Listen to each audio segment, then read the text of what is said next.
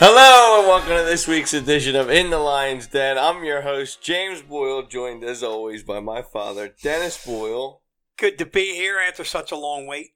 and uh, DT's riddled parrot head, Rick Catamaran. Hello, hello. Now, we've missed a couple weeks. Sadly, Wow. Yeah, how many? it's got to be, Two. Three. might be three. Yeah, Yeah, I so think so. it might have been a month ago. Because I'm I, I had Alzheimer's tonight. I didn't know anybody. Yeah, and we were run. I was running late. I was gonna play us the recap from the previous episode, but we wanted to jump right in. So there's a lot of things were happening, and it was an extra long episode. So what was on your notes, Dan? So so when when it opens up, it shows Tyrion all bandaged up, coming out of his fog from getting decimated when they were attacking the castle. Can we get the name of the episode? oh, it's uh, Season two, episode ten. Yeah, Valar Margulis. Oh, that's that word. I said she should write that down. Okay. But anyway, he is promptly told by by Varys that he's no longer the hand of the king. Yeah, so in the previous episode, there was a giant battle, and Rick, I don't think you were in for the discussion last No. time, but there was a big battle. It was a big battle episode, great episode. Uh, but now we're seeing essentially the fallout from all of what happened, and Tyrion got slashed in the face by one of the Lannisters' own men.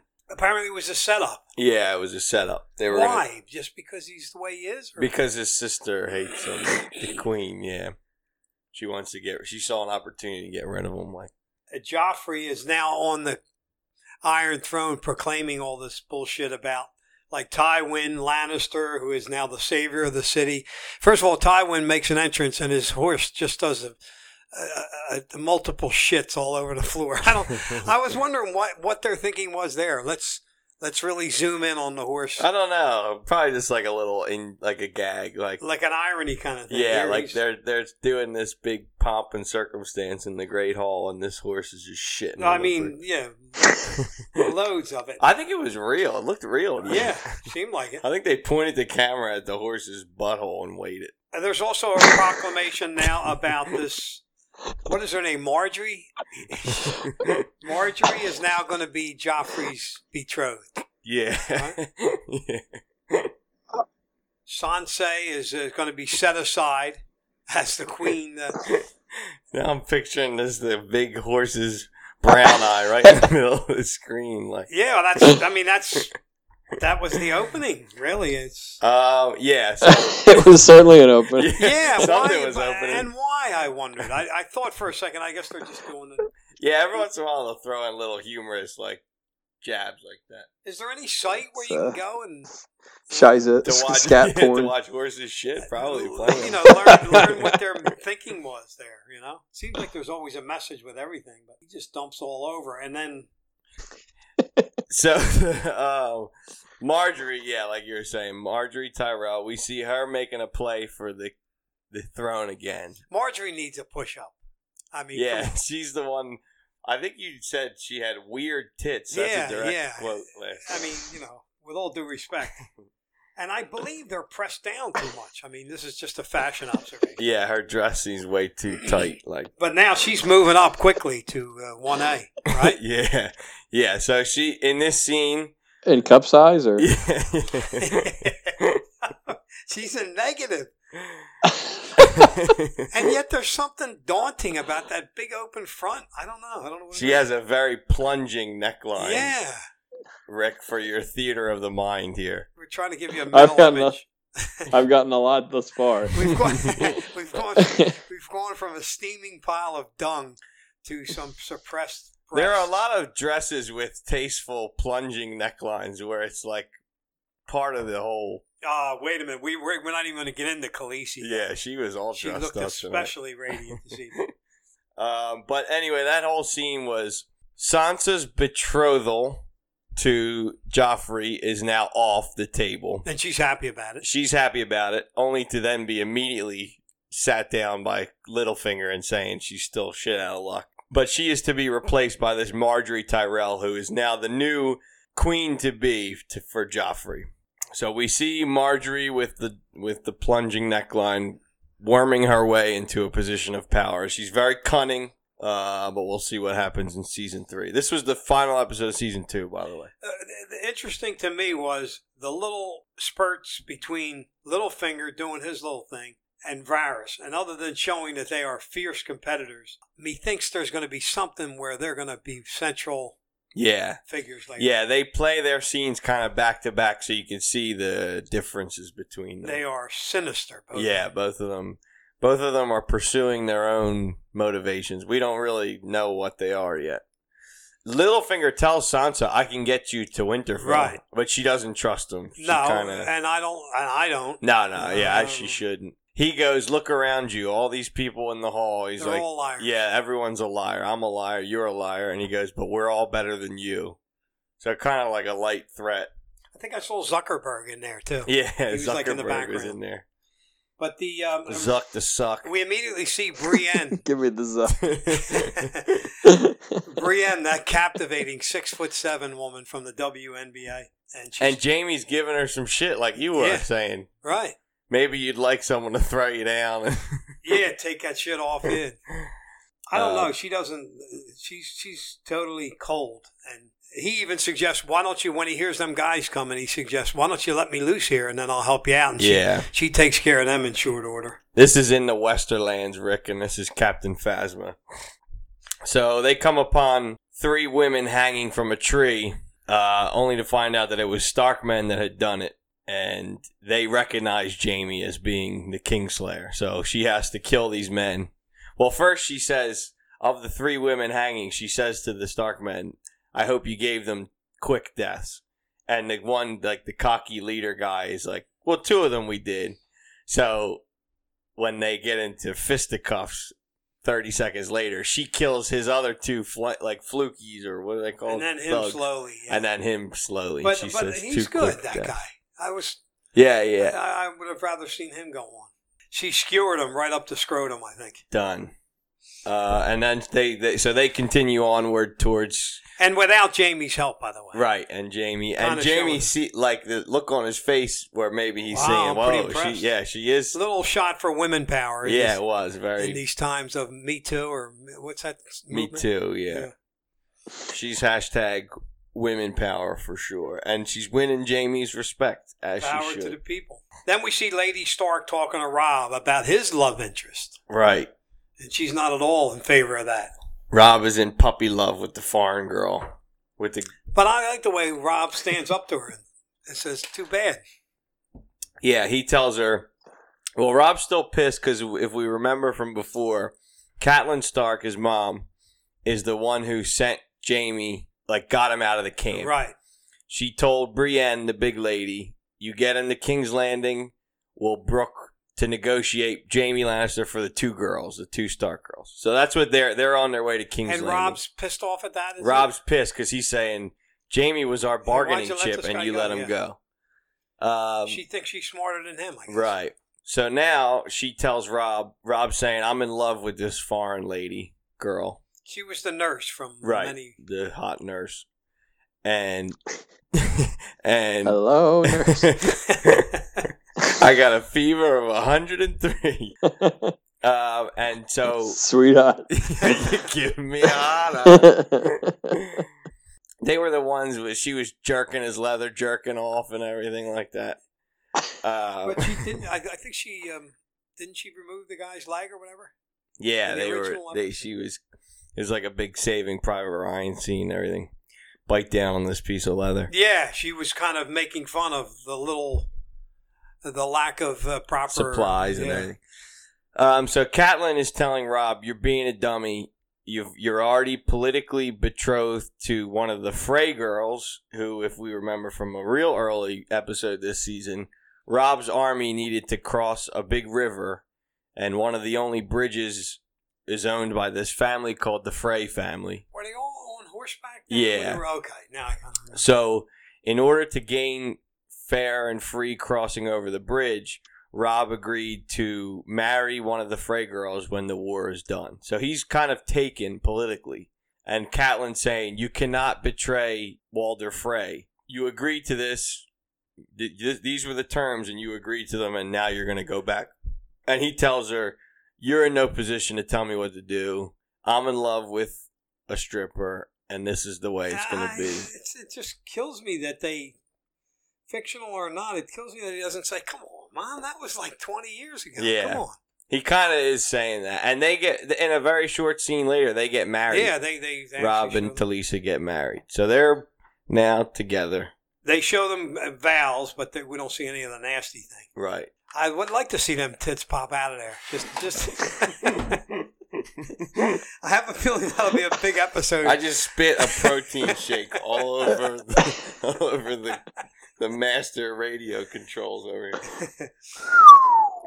yeah, slide whistle. Um, Next thing you know, we see Stannis with the Red Priestess. right. Now you got to explain that scene to me Yeah, because so he, he- starts choking the bejabbers out of her and saying, "Where's your God now?" And I'm trying to think what is the relevance of that scene. Uh, so yeah, this This is, is like Edward G. Robinson. yeah, he's, remember? he's even smoking a cigar. see?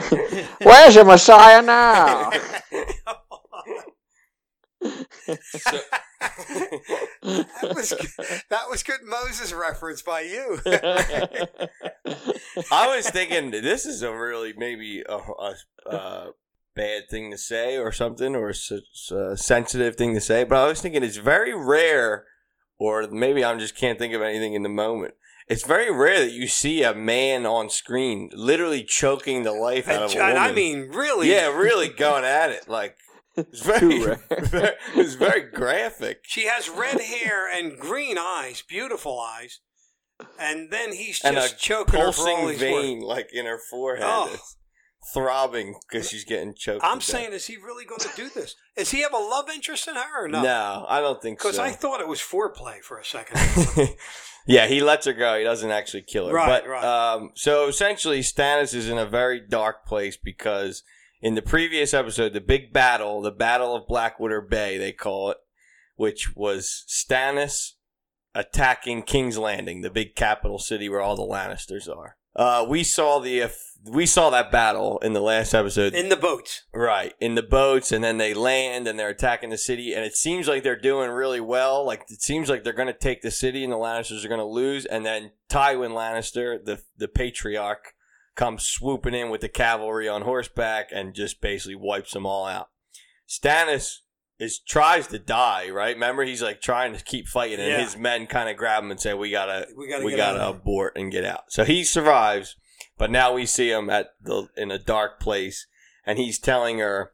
First of all, it's the first time he admits that they killed his brother, the other Baratheon, the gay kid. Oh, so he's that's why he's distressed. So he's telling her, I, "I've been following what you've been saying because you worship this fire god or whatever." Well, where is he? Yeah, and, you, and it's gotten me nothing. I killed my own brother. My whole my whole army got wiped out.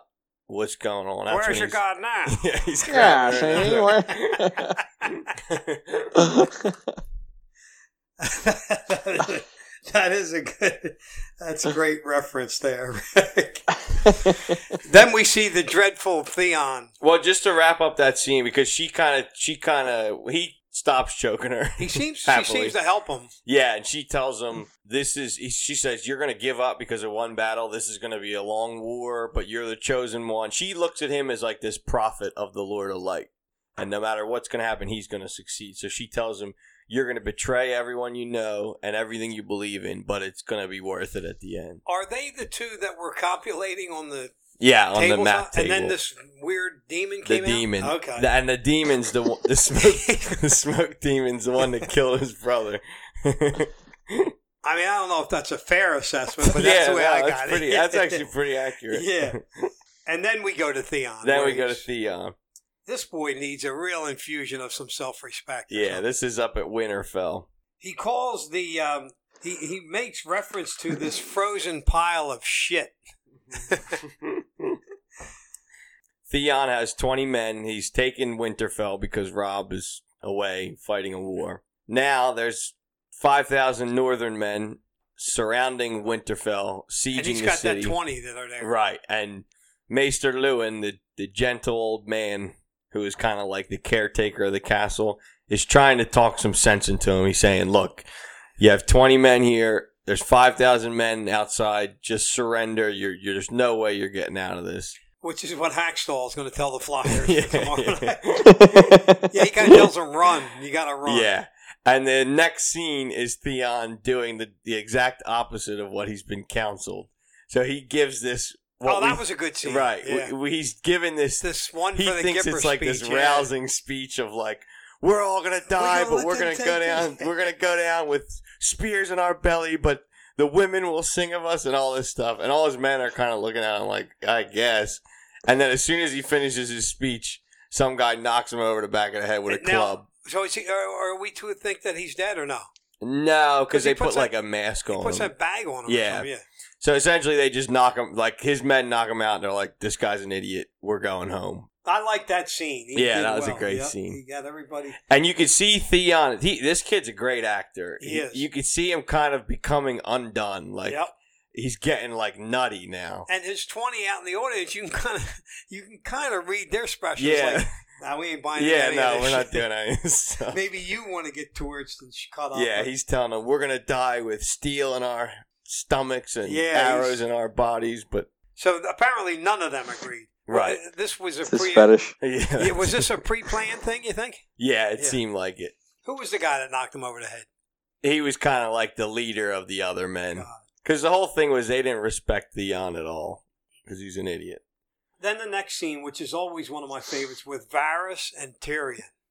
Yeah, together. Two tremendous actors. Talk, he's talking actually about how low Tyrion has now sunk. yeah, Although, although, yeah, and Varys says, although you did save the city, and which he did, really. yeah. He Remember gives him Wasn't credit. the other guy giving up? Like, the, Yeah. the Joffrey? Tyrion almost single handedly, or actually probably did single handedly, because without Tyrion's defense efforts, He rallied all them Stannis guys. would have yeah. marched right in. Yeah, It's quite a feat for him to get any lower. yeah, Yes. Lower than well done. And Varys is doing what he can to raise him up, but it's not helping at all. but he, but he, um, Getting that far to go. however, his whore comes to the rescue. Right, and I love referring to these girls as whores because that seems to be that seems to be the way you got to describe them. in the biblical sense, she is a whore. Yeah. But in this scene, we see that they really do seem to have some Right. feelings. And That is a good scene. She and- was a hooer. Tyrion That was pulls it Rafi off. Seferetto.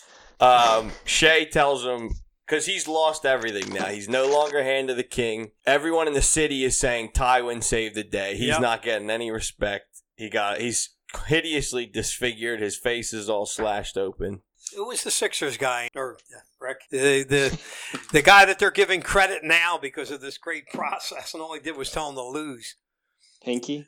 Hey, there you go. Well, that's that's he have a what face Tyrion's looking at. Although he doesn't have a big score. Oh, and Tyrion seems a bit taken aback because now his face is scarred up.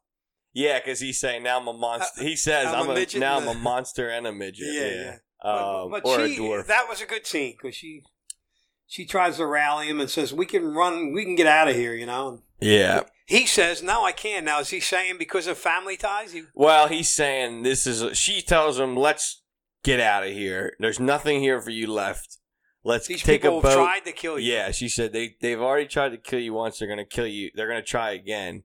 Let's go to Bravos. And he goes, "What are we gonna do? What would I do?" Or Pentos, another city across the sea. And he's like, "What would I do in Pentos?" She says, "Well, eat, drink, Fuck. dance, fuck." Yeah. uh, but he says to her, kind of like, "No, this is what I'm good at." Because he likes that whole political. I was like, wondering if it was, you know, just some endearing love for his family, even after what they did, or or just the fact that, like he said, I, I'm the only one that can control these. Yeah, I think he does have a sense of like responsibility because he is good yeah, I, I and he's kind of the only one that can control his sister who's just crazy. yeah, he's he's. It's funny how he has won over, and I'm Yes. sure a lot of the audience, yeah, because Yes. he's, he's showing this loyalty, and but that was a great scene. Uh, One of the coolest parts and this is going to be beat me like fanboying for the whole series is the ca- the evolution of the characters. there are like a handful that you start out explicitly and utterly hating and then they evolve into something that you really yeah, yeah it's pretty cool and the suppressed ninnies too. uh, yeah, yeah. That's that was that wi- I wrote down then. That was my number one scene. Yeah, that was a I great really scene. liked that. Then we go to Khaleesi, Okay, so this is in Carth now. who Rick. looks radiant, by the way. Khaleesi's. It looks like life in the city over here. has Remember she done her needed well. to con- Is there a I thought she needed a nice moisturizer and all, but she looks. There's uh, Rick. If you're Fetch trying to, because now I don't know if there's wikis, but there is um, a Game of Thrones wiki that has the. no? There, there is Wikipedia. Oh, wiki. okay, okay. Th- uh, do I? I was looking at the cast list. Is there a flashback in the myth in the offing? There or- is. There you There go. is Okay. indeed. the ever popular flash to a point where not that I'm the expert, but I kept saying, "Wait, is it still a dream?" Or Right. So essentially, she's on the hunt for her dragons. She's going to enter this house of the undying. They call it, which is like the the stronghold of the sort this weirdo sorcerer in Karth in this city. he's good. That guy. Yeah, yeah, he's creepy. The, she gets like trapped in this tower, but she doesn't seem upset. She's, No, well, she can hear the dragons crying. First, they're walking together, right, and uh, uh, what's his name? Jorah. Uh, and then she's going around this circle, and I, I just said she's going to lose him. And then all of a sudden, she's up in there with the flame. And Yeah, she's, she's in there. she's yelling out, "You afraid of a little girl?" She's a ballsy little yeah, bitch. she is. Yeah, she says. yeah, and her tits aren't suppressed, which I like about her. She is, she was looking very fetching. She had like a very plunging neckline with the with a tasteful sort of jewelry thing on her around. well, her you get shoulders. everything from us. You get fashion and everything. do you think every shirt that a woman wears is a plunging neckline? That's the only. well, in, description. in the show, they are. they literally go to like their navels almost in some places. Now she's uh, bedecked with leather, so that's especially enticing. yeah. the Um, the uh, P- Payat Pre is he the creep? yes, he's the creepy sorcerer, and from the moment that she gets trapped in this tower, we know there's some weird magic shit going on. Something's He- weird. Did he have a, a Scottish accent? Do, are there any Scottish accents in the show? Um, Mm, that's a good how about question. the guy that got the sword up the scrotum, or is that English? There's a lot of I like north. his accent. northern, Doesn't sound like English to yeah, me. th- there's a, a lot of the northern men are like Yorkshire. Yorkshire. yeah, yeah, yeah. I don't know about Scottish. I bet there are in the show, and I'm just too. I don't recognize. He's a Scottish actor, Payat Pre. Paya Pri. He looks like a scrotum come to life. Yeah, and I don't think there's any intentional Scottish accent at all. no, no. A sent- sentient scrotum. he, he looks like an ambulatory scrotum. um, but so she enters this weird room with a bunch of doors leading off into different places. And she enters through. She can hear the dragons crying, so she's trying to kind of follow them.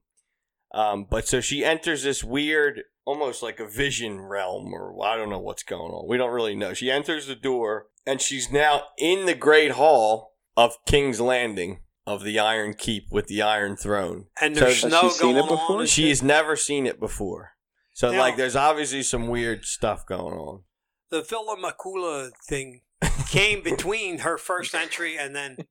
yeah, but let's. Do you want to finish hers real quick? Or?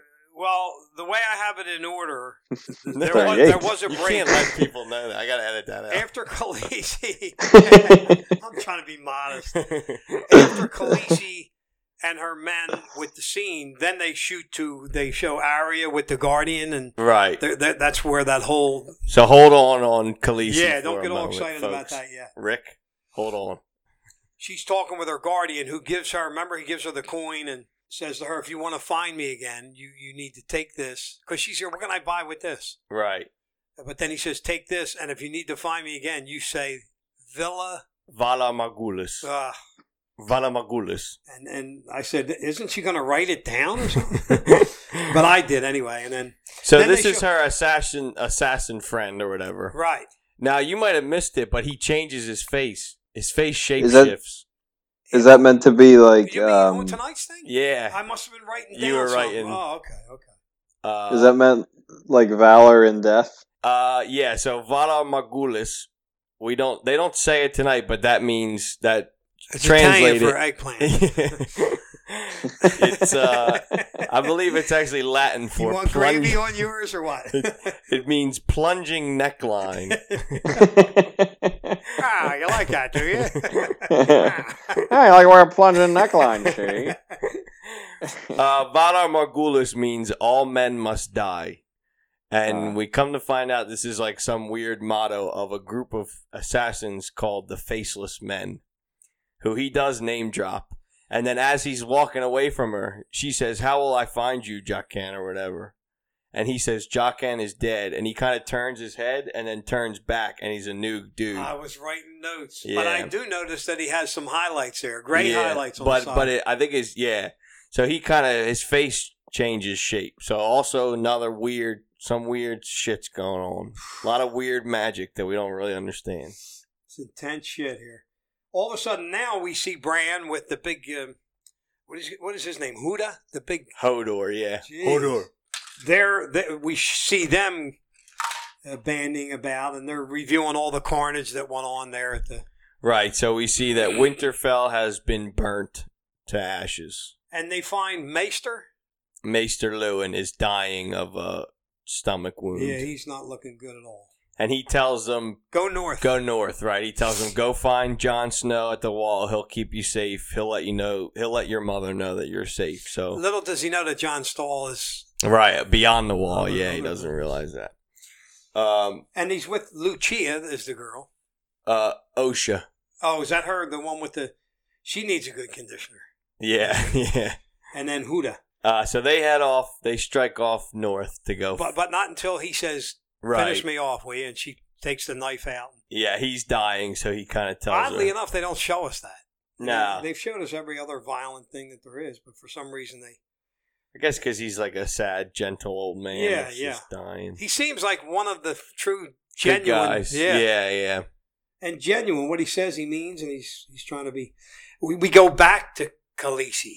Okay, picking back up with Khaleesi. because then she's roaming around and comes upon Aquaman.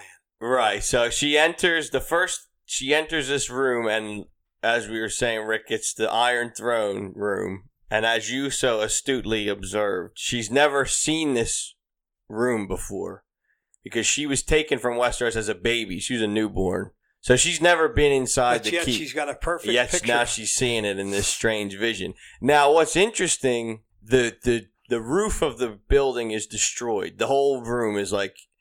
Now, did you think it was ashes or snow? uh, I thought it was snow. That's what I think it's supposed to be snow, Yeah. but they don't really make it clear. because either. then remember when she heads it's, outside. it's cold. yeah. But remember, so she's looking at the Iron Throne, and this is like kind of an affirmation of this is her ultimate goal. She wants to This is sit where on the I'm Iron getting. Throne. This is what her father, where her father sat, and she feels like this is her rightful place. Uh, so anyway, it's covered in snow or ash. We don't really know. She leaves another door and is now at the wall in the north, like where Jon Snow is, or that Exactly. and she's obviously never been there either. So there's a lot of weird magic, hinky stuff going on. Speaking of Because hinky. then she wa- foreshadowing. maybe some Yeah, that's what I foreshadowing, was thinking. some visions, Foreskin. uh, and then she sees a. I, I was thinking, and then uh, she happens upon her former hubby, right. So she's who uses the line that I have to try now. Sometimes he says to her, "Moon of my life." Wow. the, your moon of my I life. mean, that's pretty smooth. it sounds a lot smoother. in- Moon? you have to learn Dothraki. The though. moon, yeah, he calls her the moon of his life. Well, now because that's because she called him my sun and stars, and he called her the moon of my life. Man, How ro- how sweet is I, that? had, I got a little moist myself. and now, but now, what's odd is he's getting all mushy. Remember before he just wanted to slam her, like, and well, now, no, because they were they you, were. know, they, you think they were tight Yeah. like that? It's actually one of the most uncomfortable parts of the show because he's definitely a rapist, and then they definitely are in love later. Yeah, yeah. Well, that, that's what I'm saying. He, yeah, but they do get friendly before he dies. You know, I, I feel like she should have said, to him, "Oh, now you're going to get all mushy." No, but they were This in is who? love. yeah, Who? you think they were? Uh, this is this is Khaleesi and uh, Khal Drogo. Oh right, yeah. Right. But wasn't it a forced love? I No, mean, no, you might be forgetting I mean, some. he was really forcing himself on her, and But they were like l- in love big time by the end of or that. was she in season. love with the idea of wow with this strong bastard, Maybe, I can- yeah, Or was it Stockholm syndrome? maybe some of that too. and i you, just you feel get like the sense that she's she loved Khal Drogo at the end. yeah i What- just what- wish in that scene she would have said so now you're going to get all sensitive Yeah, but I think you're thinking of their early relationship from because the, that's important that, that that she did love him. from the very first time she said i want to go home i don't and they Yeah, s- somebody said to her the guy who wound up getting his head chopped off Well, no, no, no. Here's the plan. You're going to be with him, and then we're going to own the army, and we're going to get back. Yeah, but remember, like she she kind of came into her own as Khaleesi, and he supported her. Remember, he was like he was fighting that guy for. Yeah, I just thought she, you know, that big dong he has, and she got all crazy about him. And it might be some Stockholm syndrome. Uh, But finally, the dragons. Don Holmes. Well, wait, and the baby's there. That's important. Remember, because she was pregnant. Oh, that's right. Yeah, yeah, Uh, she was Yep. pregnant, yeah. and she. It turns out that she essentially that witch that kills him or tries to resurrect him sacrificed the life of her child, the unborn kid, for him, and then he comes back as that weird like. We're going to see catatonic- them again. I have the feeling. Maybe I don't know, As powerful as she's going to get with these little dragons. but I think that scene she kind of realizes like this is just a vision or like a dream. I can't stay here, so she leaves them. And uh, emerges into a room where her dragons are, Yes. are little baby dragons, but they're locked up in chains. Where Rick, I Mm. said, "Wait, is this still a?" And James remained completely silent. the wiki refers to it as an antechamber. An antechamber. of course, yeah, I, I that's knew what that would've right said. away. I think there was a sign on the wall. In fact, With just to the ante chamber an occupancy, arrow. pointing- occupancy seventy five. I think when the the antechamber and the chamber cancel out ultimately. So Ant- Anti with an E, not an I. no, I don't think that's right. Before. However, the, the, that freaky ghost. So now this Puts the, her in uh, chains. yeah, the uh, That's a little respiratory scrotum arrives uh, and chains her up. Mm, maybe that wasn't exciting. Respiratory stroke. Yeah, the mind really wanders there. uh, and she, as the wiki says here, she calmly utters a single word, Dracaris. Oh no, my wiki doesn't. The Wikipedia wiki doesn't say. that. Oh shit! You got to get on the Game of It just says Thrones it- wiki. oh, Orders her. This, well, I was gonna ask. This was gonna be my question, but that one ruined it. This It one, says she orders her dragons to breathe fire. Ah, Which is they the- do. And they're shot shooting it like right under her armpits. I thought that Yes. was pretty. so she Pretty well says timed. Dracaris, which is like the Valyrian word for fire, I guess. So she got some depilation with they they removed her armpit hair. Yeah, Yeah, it was. It was right two under birds there. with I one noticed stone. How, She's kind of in a in a crucified position with her arms chained up to her sides, and the dragon starts spewing fire from behind her. So she's and she's loving every damn second. this of guy's it. such a supernatural kind of thing, and why I, I was surprised that he just burned up and that was it. Well, I guess because they he he as he's chaining her up, he's talking about how he says when your dragons were born, our magic returned, and your dragon's magic is most powerful when you're near them.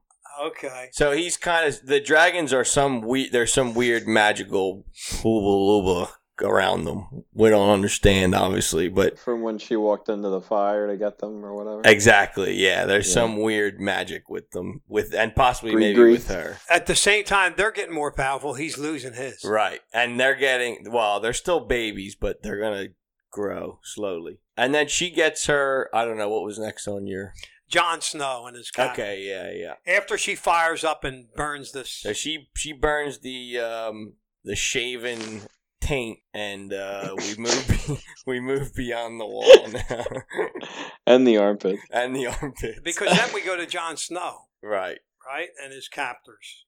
Uh, what, what is her name? That gal that uh, Egret, Egret, yeah, and um, Like the bird? who I find very attractive, even though she's Plunging not, necklace. she's not traditionally attractive, but Well, that's it, like to your point, where She these people strikes come all the right along and chords, somehow they can be dastardly people, but then you grow to like Yeah, them. Kinda, yeah. yeah, but But anyway, you're- his his Simultaneously around. I find myself Oh. this is a unique hating thing. and hard.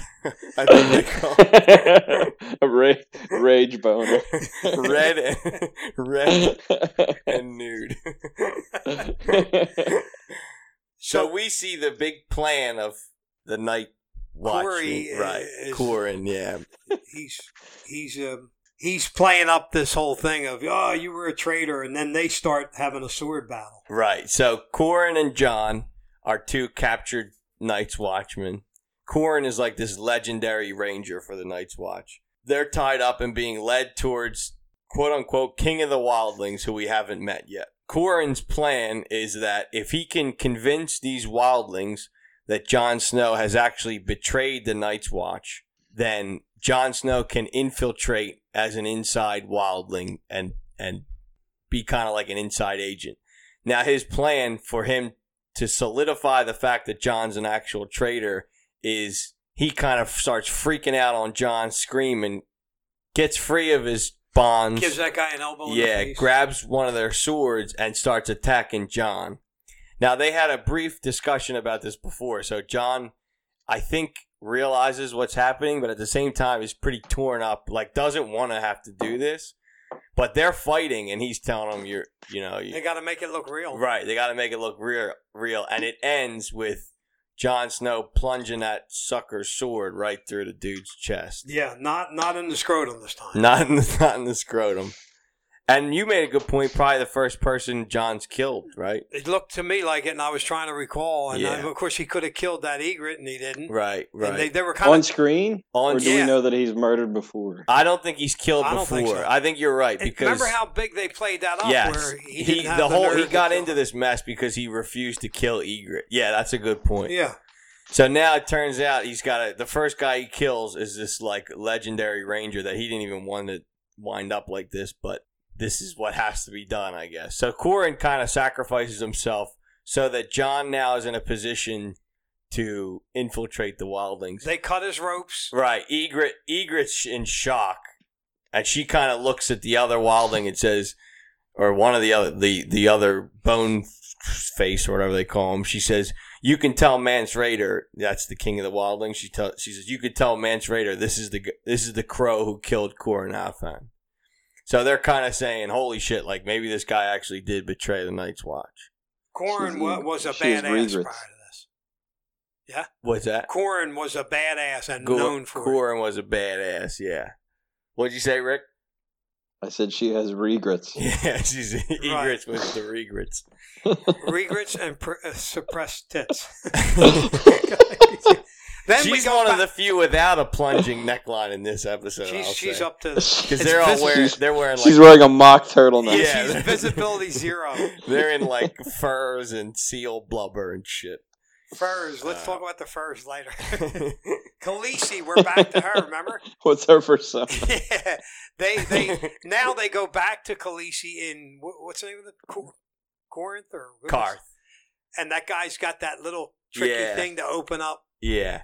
So Khaleesi's back on top, baby. She's got the three dragons in her arms, and she's got her Dothraki guards and everything. And her skin is moist. They go to find. Yeah, she's very moisturized. They go to find the big dude, Zaro Zon Doxos, who had tried to get her to marry him. This guy who's supposed to be immeasurably wealthy. And But who, you, you kind of know he's not all that. you Right, know? right.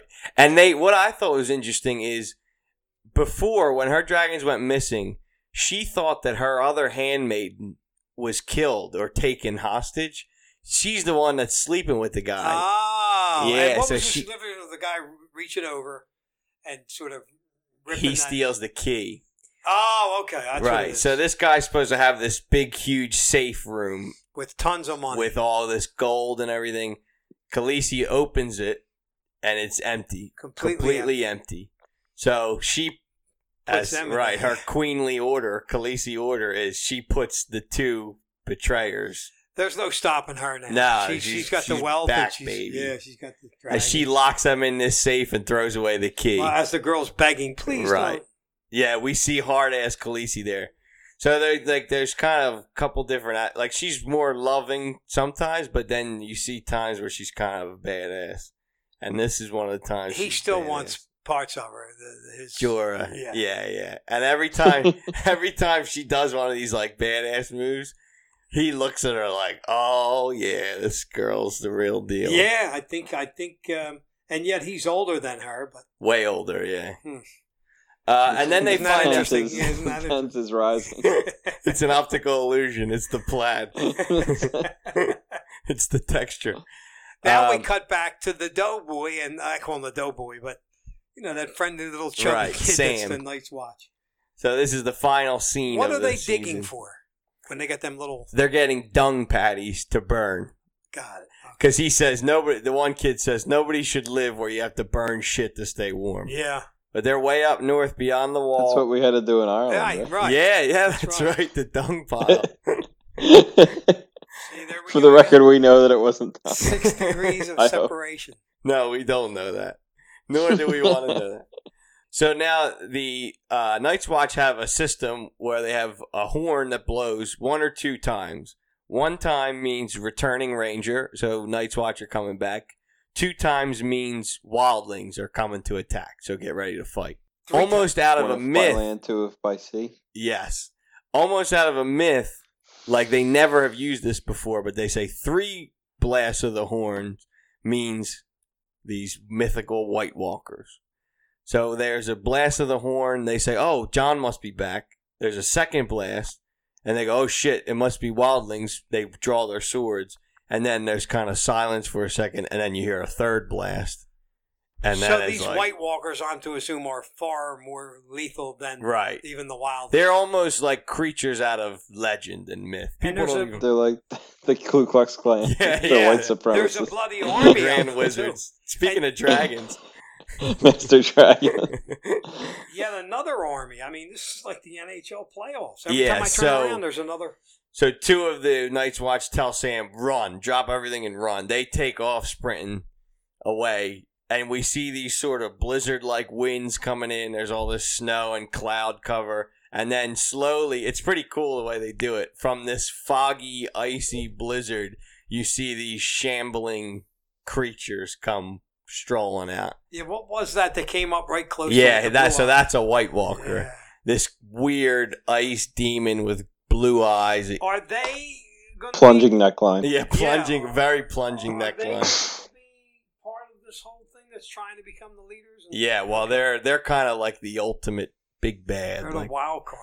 guys. it's almost like a force of nature, and and we see them. The one on horseback who seems to be one of the leaders or something is kind of telling them to like charge or whatever. And then we see them heading in that direction and towards where the Night's Watch kind are, of from behind, and then we fade to black. and then we fade to black. So that doesn't mean the next one will pick up from there. Mm, yeah, we don't know. And this this was the final episode of season two, so we have wrapped up season two. I guess let's start with the favorite scene from tonight. I think Yeah. you mentioned it. I why I when I wrote that, I was thinking, wow, I don't know, because there was some really good scenes, but I still think it was when Tyrion, Tyrion. was with his whore and she was saying, "Let's get out of here." And that was a good scene because he did show a little more of his soft side. yeah. He also took the bandage off and said, "T- "Take a look at me." As far as for character building, that was my favorite, but I did like the Dracara scene where she where she frees she orders the dragons to breathe fire. First time we see them breathe fire in the show, right? Now, when they're when they're showing the one, the one, and they show the ashes and all, is that just to show us? I think it was shown that when the sorcerer died, Okay. all of his magic like fell apart. They, they are. So it's not the horse shitting. I'm a little disappointed. No, that one No, that was a pretty that good was up one there. too. Now, It it was certainly a ranked. Big meaty, like uh, really like Hey. yeah, you could really put your Steamy. head in that thing. steaming pile of dung. What was uncomfortable was the close up of the throbbing brown star of the horse, and you kind of see now the Looking in your big brown eye. We do get we get very much in depth with these things. the pulsing red vulva of the horse. Uh, so what? Is, what are your thoughts overall on the season, Daddy? Are we are we getting closer to comprehension? Are we following? Uh, I guess the biggest problem is remembering The all characters, these bloody yeah. names. Well, it doesn't help that it's been a month too. Yeah, yeah. Since we watched. Uh, but um, I can see where it starts to grab you into the. Uh, but I don't know. I guess most people were into it right from the get go. I think after season one, I think Ned getting killed is what really got people's attention. How many have there been? Seven or eight? this season will be eight. I'm thinking Arya is going to really move up. Yeah. I would love to know and jump ahead to eight and see where she's at. But then again, you gotta. No, no spoilers. No, I'm having a hard enough time with uh, I mean, it's starting to grab my attention if I could just remember. If it wasn't such a chore to remember all these people. That's a common thing that I hear from people like never know the characters' names, and I always think it's much harder when you're watching it because you never s- you never see the name written down. Once when in a you while, read they the might book- say, you know, another character might say it, and I go, I write that down Yeah. real quick. But e- even then, you don't see it ever. Like when you read the book, obviously every time a character's in there, you're reading the name, so it helps you remember who's who. And boy, they have divvied up camera time, you know, on air time pretty evenly with all these people. Yeah, yeah. They juggle. it's they not juggle. like you see so many of this one or that one or right. but they do a geez. pretty good job of juggling sort of the big cast and everything. I, I I was wondering what um, I know, Rick. You mentioned about fake accents. Where, where were you at the Irish pub? Oh yeah, yeah. I have a few notes myself. Um, if we could discuss Yes. before. Let's I wanted see. you guys to tell me about Zuckerberg too, because I'm interested. E- Egret Egret was a is also a Scottish actress, and she didn't have a brogue, a Scottish brogue. no, I don't recall her. Well, I think the Scots are some of the best at like when you think of Ewan McGregor at at aping other accents. You know, I think she's as middle of the road as you could be, if I recall. Right? I mean, I don't remember. Uh, her. she might have a she might have a Scottish accent. Scottish actors, Sean Connery notwithstanding, because he's terrible at it. but uh, the rest of them seem to be he- Alan Cumming. You know, you familiar with him? yeah, he is he deceased now, right? Is he deceased? No, no, no, no. He uh, Alan coming or Uh, Alan going? I can't, I can't tell if it's wrong. Uh, he was. Let's see. Uh, he was Boris the Coder in Goldeneye, the Bond movie with Pierce Brosnan. He played Brown, a Russian guy. brown eye? Did you say? Or- Goal. goal- um, he was. Oh gosh, what? A, he's been in a ton of stuff. He's like a Shakespearean actor. Um, but he is. Oh, he did a cabaret on Broadway. Oh, I think he's Uh, on that show that just started on Monday night, like where he's I think you're right. yeah, where he's uh, He's on The Good Wife. He was on that. okay, He was yep. I will say that Egret. Incredible. Like you, you would never know that he's a Scot, but when he speaks in his natural accent, he's almost you almost can't understand him. Yeah, so I don't, and and there's different Scottish lilts actually, right? hmm Like her, There's Highland and Lowland, and I will yeah. say that sh- her Egret's accent is definitely different from Jon Snow's. I don't know if she's doing un, like if that's her natural accent or if she's putting something on for the show. It but they're probably just is incredible. I Scottish. think at, at at at masking their own like th- they're incredible at picking up other ac- other English derivative accents. maybe because their Scots own are. accent is so in- unintelligible. that they have to learn how to speak. Yeah. like, so they don't How sound old like would an you animal. would you speculate, Rick, that Alan Cumming would be? Alan Cumming is fifty three. Right? Does he seem that to you? Or He seems like he should be older because he's Yeah. been around so long. Uh, but Ewan McGregor is another one who's well, he did. Uh, Ewan McGregor is like a national treasure. yeah, truly. Uh, but like his You know Ewan oh McGregor. yeah, he- he's one of my- turn as Obi Wan Kenobi was like a spot on um, Alec Guinness without sounding like he was impersonating Alec Guinness, which is pretty incredible. And he's Scottish, which Alec And then, Guinness like, was in the- British, or Alec Guinness was British. He was the original Obi Wan Kenobi. oh, I The- guess in these this aren't discussion I should say English. English, right? Yeah, he was English. These aren't the druids you're looking for. That that, um, and he did the the Angels and Demons, the Dan Brown book. He was the Scottish priest, or excuse me, he was the Irish priest. So he did an Irish brogue in that. It was incredible. In Moulin Rouge, he did an American accent, which was spot on. They're all uh, Scottish actors uh, have the best. Uh, American actors, I think, are probably the worst. at um, But do you pulling think off do other you accents. think um, you just think that because you can recognize American more easily? No, I think when Americans ac- actors try to pull off another accent, even when it's within the United States, think about um, De Niro and Men of Honor, and uh, any any American act- actor that isn't from Boston trying to do a Boston accent sounds awful. Like like uh, uh, DiCaprio in The Departed was there was a terrible Boston accent. Oh my god, are you kidding me? That was the best. That was Wicked had You want to chop me up and feed me to the poor? Yeah, I know. I know what you mean. And it comes and goes. They they're not. hmm It's got to be difficult. Not committed. What to it. about and- Australians? um, Aussies? Um, Aussies. I don't know. Isla Fisher. She does a pretty good American accent. I would have never known that she was Australian until I found that out afterwards from Wedding Crashers. You know, isn't it Isla? Isla, Fi- whatever the hell it is. Yeah, now, how about uh, Tom Cruise's old wife, the big tall? Nicole. Uh, Kidman. Kidman. Yeah, she she's does a good. really good American accent. Uh, I think. having just rewatched Thor, the third Thor, which I enjoyed even more the second time through. Incredible. Yeah, Incredible amazing film. movie. But I noticed that Hemsworth on the some scenes that are pure comedy, like it almost seems like they were improvising. You can hear his Australian accent, Aussie. like clear as day.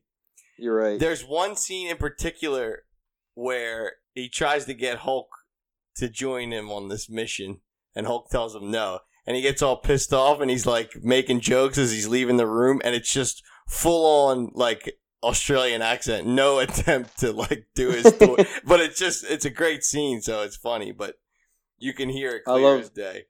One way to tell like if if somebody else that isn't an Aussie is, uh, it's like the litmus test for the Australian accent is the word no Nar. because Don't they like No. chew on the end? no Nar. no. Nar. It's but it's like an A, a U, Yeah. an E, a G, H. Like There's like another no. syllable at the end. Yeah. Nar. no. Hey, no. And is it i- is it the areas of Scotland like McGregor's from Perth? Yeah, because there's the Highlands and the Lowlands, and Edinburgh is close to England. but There's a Perth, Aberdeen's far away. Scotland. Perth, Scotland. Yep. Wow, I didn't know that. It says Perth, Perthshire, Scotland. Perthshire. Perth- Perthshire. Perthshire. Perthshire. So I wonder. I guess that's where Perth, Australia, got their name. You wouldn't be mistaken. Wow. All of um, I, I'm pretty good at uh, you know combining these, Necklines loop, and, these uh, missing connections. You know, That's right. it's one- Necklines and geography. it's That's kinda what like you're my here superpower. for. any interest in the upcoming Rampage? Is that the Rock movie? Yeah, I remember playing the game, Rick. You probably remember that Rampage? Rampage. You were like you could you would pick a monster and you had to destroy the buildings. You would recommend. it. Yeah, I remember. Yeah, Yeah, yeah, yeah. they made that a movie in case you were wondering. it's almost like a Excellent. big gorilla that's like a, an albino gorilla. Or Yeah. something, you know. The oh, the other thing I wanted to point out in the opening paragraph of the wiki, a description, and it even is a spoiler without a spoiler alert.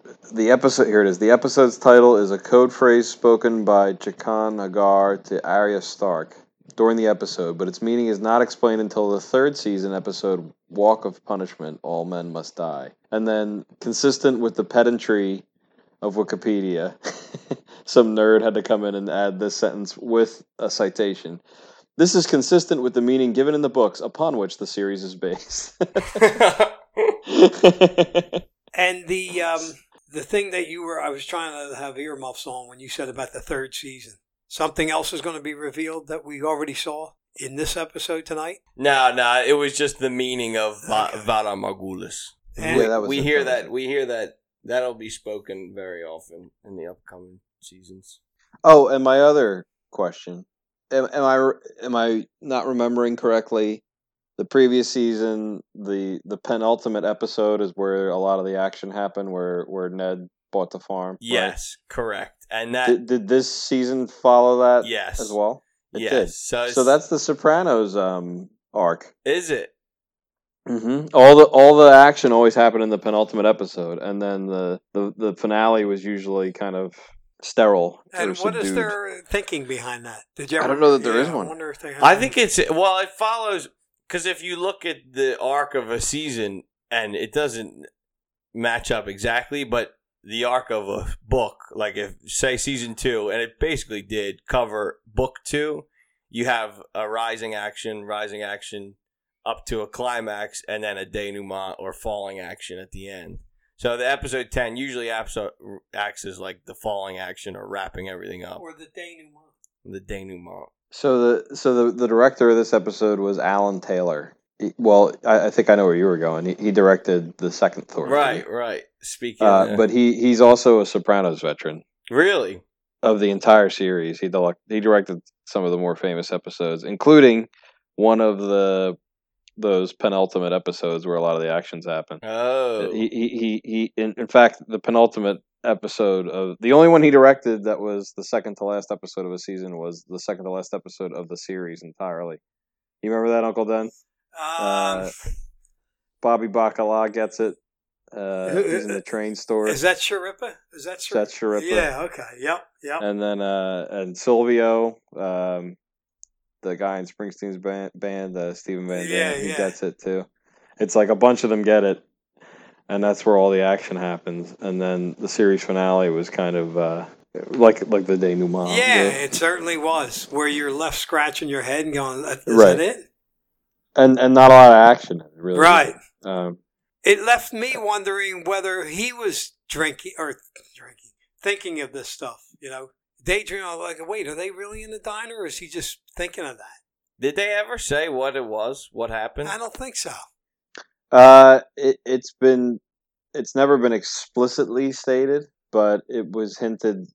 Spoiler alert! It was eh, very strongly suggested by um, the head writer, and his name's escaping me now. Chase, David Chase. Yeah. Uh, that he was he was croaked. He was offed He was in that killed. last scene. David Because Chase there's who a- was married to one of the original. Um, Once again, life imitating art. I Or think is he it was the other married to way Cheryl Ladd. David Chase. Yes. Oh, and so he's he so he directed a lot of s- he directed two episodes in the first season and four in the second, and then one in the seventh. Alan Taylor. And He, he's I guess he also- got big time Hollywood director. He now, was too. also born in '65, like Alan Cummings. Oh, how about that? But the, yeah, David Uh, Chase married to Cheryl Ladd, right? I'm gonna look that one up because I, I don't know that. for some reason, I seem to remember that. Yeah, because she was one. So of it's the not. uh, original- I mean, there, there seem to be a decent amount of Sopranos veterans on the show. HBO in general seems to be very, um, Incestual. yeah, Blue Bloods. a is lot of employing- actors too. Not in Game of Thrones, but it seems like a lot of actors in other shows from HBO. You see them Ah. bounce around. And Sopranos pulled heavily from the actor pool of Law and Order. You see a lot of actors on Mm. the Sopranos that were in Law, of Or- Law and Order, which is interesting. But and that you know that's probably because they filmed in New York, and there's a lot of actors in New York that Michael Preet's cousin. like you and I were talking about Uncle Den, Yeah. like peop character actors that had a name for themselves and just followed different directors around, or you know. You know, back in the day when I was trying to make it, I thought, boy, if you could get in, because then you see these people playing some kind of a schlep on all of those shows that were out, whether it was Mannix and, you know, all them. And it felt like if you got in, then you were in. And then I wonder now if it's harder or more difficult, because even though there are more venues with cable TV, there's probably many more people trying to get in. I would bet. Yeah, What- I'm sure. What was the highest profile thing you went out for? I just, you know, when I got out to LA, I couldn't get anywhere because they kept saying, well, you don't have any TV credits. And of course, that's the old thing where you're going, yeah, but Chicken That's- and the egg. yeah, that's why I'm here, you know. Right. And um, I think it's all who you know out there. Right? But you didn't get you didn't get any readings for I had a Uh, second, I had a call back for a game show, believe it or not. And it was like, it was a game show that when you went shopping and got your food order, you got coupons that were equal to what you spent, say $200. And then they had these, uh, these model types that would stand there at the board. Like when people, you would call in and bid on something with your fake money, you know? And they called me back, and I thought, this is it. This is how Johnny Carson started at this game show, and I was so hyped up. And when I went back, where we the first reading we did on on camera and all, and then they called only probably a tenth of the people back. And when we, when we went back, they were in a trailer, and it was like the ladies here. Do you know where that production company is? I go, what do you mean she's here? Because we're trying to find them too. They owe us a ton of money, and I knew, uh, yeah, this is not a good thing. But that was the closest I came to anything, and I thought, wow, if I could just get a call back. But that was the big problem. You had to, they wanted to know, and of course your your resume is so trumped up. Every little tiny community theater you build up into a big, you know, dinner theater in Philly, and tried to, but. It's all about how much TV have you done. And I see these guys on there now that don't even, well, back then they made you speak correctly, end everything in your INGs. And you see these guys now, they don't, I mean, Bill. Well, Bill t- I mean, Russell loved his TV art. and Bill- theater are Bill- completely different because Uh, Bill Russell, You're love dealing- his heart. One of his big sayings was, "Well, now they gonna make a run, then they gonna make a run, then they gonna make a run." and you know, they they just forbade us to do that. You got to talk and say everything out. And even when I went to these commercial workshops, they were big on that. And Well, and a lot of it depends on the cinematographer and the director too, because a lot of TV is shot like, especially single camera, like uh, multi-camera sitcoms is probably where it doesn't happen because it's all multiple cameras filming people talking to each other in a room. But single camera, which is a lot of what the prestige TV shoots in, where it's like one one camera pointed at one actor, and then like what, like an Switching to the example of other a end. show, Andrew. I mean, Rick with oh, I mean, with I- that th- one camera idea. well the sopranos was i'm sure this one is too um where uh, I- i mean Ma- magnum was one and rockford rockford did it too In other They words, never everybody had- who was in a scene that, that was being shot by one camera. well the way they would so like if you think about uh seinfeld or friends right those are multi-camera setups where it's like a proscenium stage with no fourth wall like you never see the fourth wall the cameras are always pointed from that direction Okay. and and the actors are speaking to each other and having a dialogue in real time as they're being filmed but there's multiple cameras looking at them so the cinematographer the director can change angles during the conversation and they're still they're in sync kind of like what james does with our microphones after I try Uh, to do anyway. but then a, a single camera show like if It's like a shot like a movie, like cinematic. Well, yeah, and, and, and uh, the the filming and the acting is different because, like, if you're filming a person, if you're talking to me and we're we're having like a dialogue face to face, they'll film you, and you'll read your line to me, and then they'll cut, and then they'll move the camera around to me, and then I'll read my line, and you'll see. You'll, you'll see it in, in a lot of shows, uh, and Arrested Development didn't have very good editing in this mind, in, in this sense, when you come back to it, where the person whose back is to the camera, they'll start speaking, and if you look at the way their heads moving, they'll you'll in the final cut you'll see you'll hear audio playing, and it won't match the way their heads. I moving see. Yeah. and that's because so so the way that it's it's all cut into pieces so it's like you read your line then we'll cut we'll move the camera and so the the to, to- as an actor to read that kind of dialogue and actually be in the scene and make it work is pretty difficult yeah. Well, It's a isn't lot it? mo- different Wouldn't than- they do more like they'll do one take with the camera pointed on character A, run through that take, then they'll do another take with the camera pointed. at no you're you're right you're right But I You're see right, what you're but- but saying because they still- cut it. They cut it gets spliced together right and- exactly. Yeah, yeah. right so so it's not really natural like What? they have to cut it to where like it, it sounds like a natural conversation and so there's a lot of takes involved Right. Like we look at it as one solid conversation, but it's multiple conversations spliced all together. And it- right, and if you watch in shows like this, if the editing's not good, they'll do that. They'll play audio over the they'll they'll play audio from the shot where the camera's facing the actor, but they'll they'll linger a little bit on the shot where the actor isn't facing the Oh, the camera and other their guy, words don't yeah. match. Sometimes they'll- in Uh, movies you'll see like they call it ADR where they where they record literally like they'll re-record lines or change lines in post-production and you'll be able to catch where the actor's mouth is like moving a certain way and the Right, line is completely different. right. That's pretty common even in like big time Hollywood movies you could see that happen. Like Godzilla. yeah, yeah. So what o- what what other notes did you have there, Rick? That was all. That was all. Uh, the, the the the fact that Oh, they we follow never that talked arc about is your pretty- bro- the brogue at the uh Yeah, no, we can go into that now. Was- Yeah, you all, you remember this, Uncle? Then you were at the Yes, bar with us the yes. one time. The guy did it, and it was like infuriating. Ye- They and they continue to hire people. Like I see new people in there. It's an Irish pub for our listeners. That's a great place, but you'll Is it a real Irish pub or is it like an Applebee's? no, it's it's not. Yeah, no, it's a one-off. Not and and like a lot of the the the boards on the wall, and like the wrought iron uh, railings and stuff inside were flown over from Ireland as they uh, supp- and, and the, the the owner's an Irishman. and He's always there. But I think I think to kind of capture rubes, they either hire Irish people that have that have lived here for a long time and have a very very watered down accent, or they hire people and tell them, or the waiters and waitresses do this on their own volition. They just completely ape a terrible Irish accent that like Have you goes asked in them? and out and huh?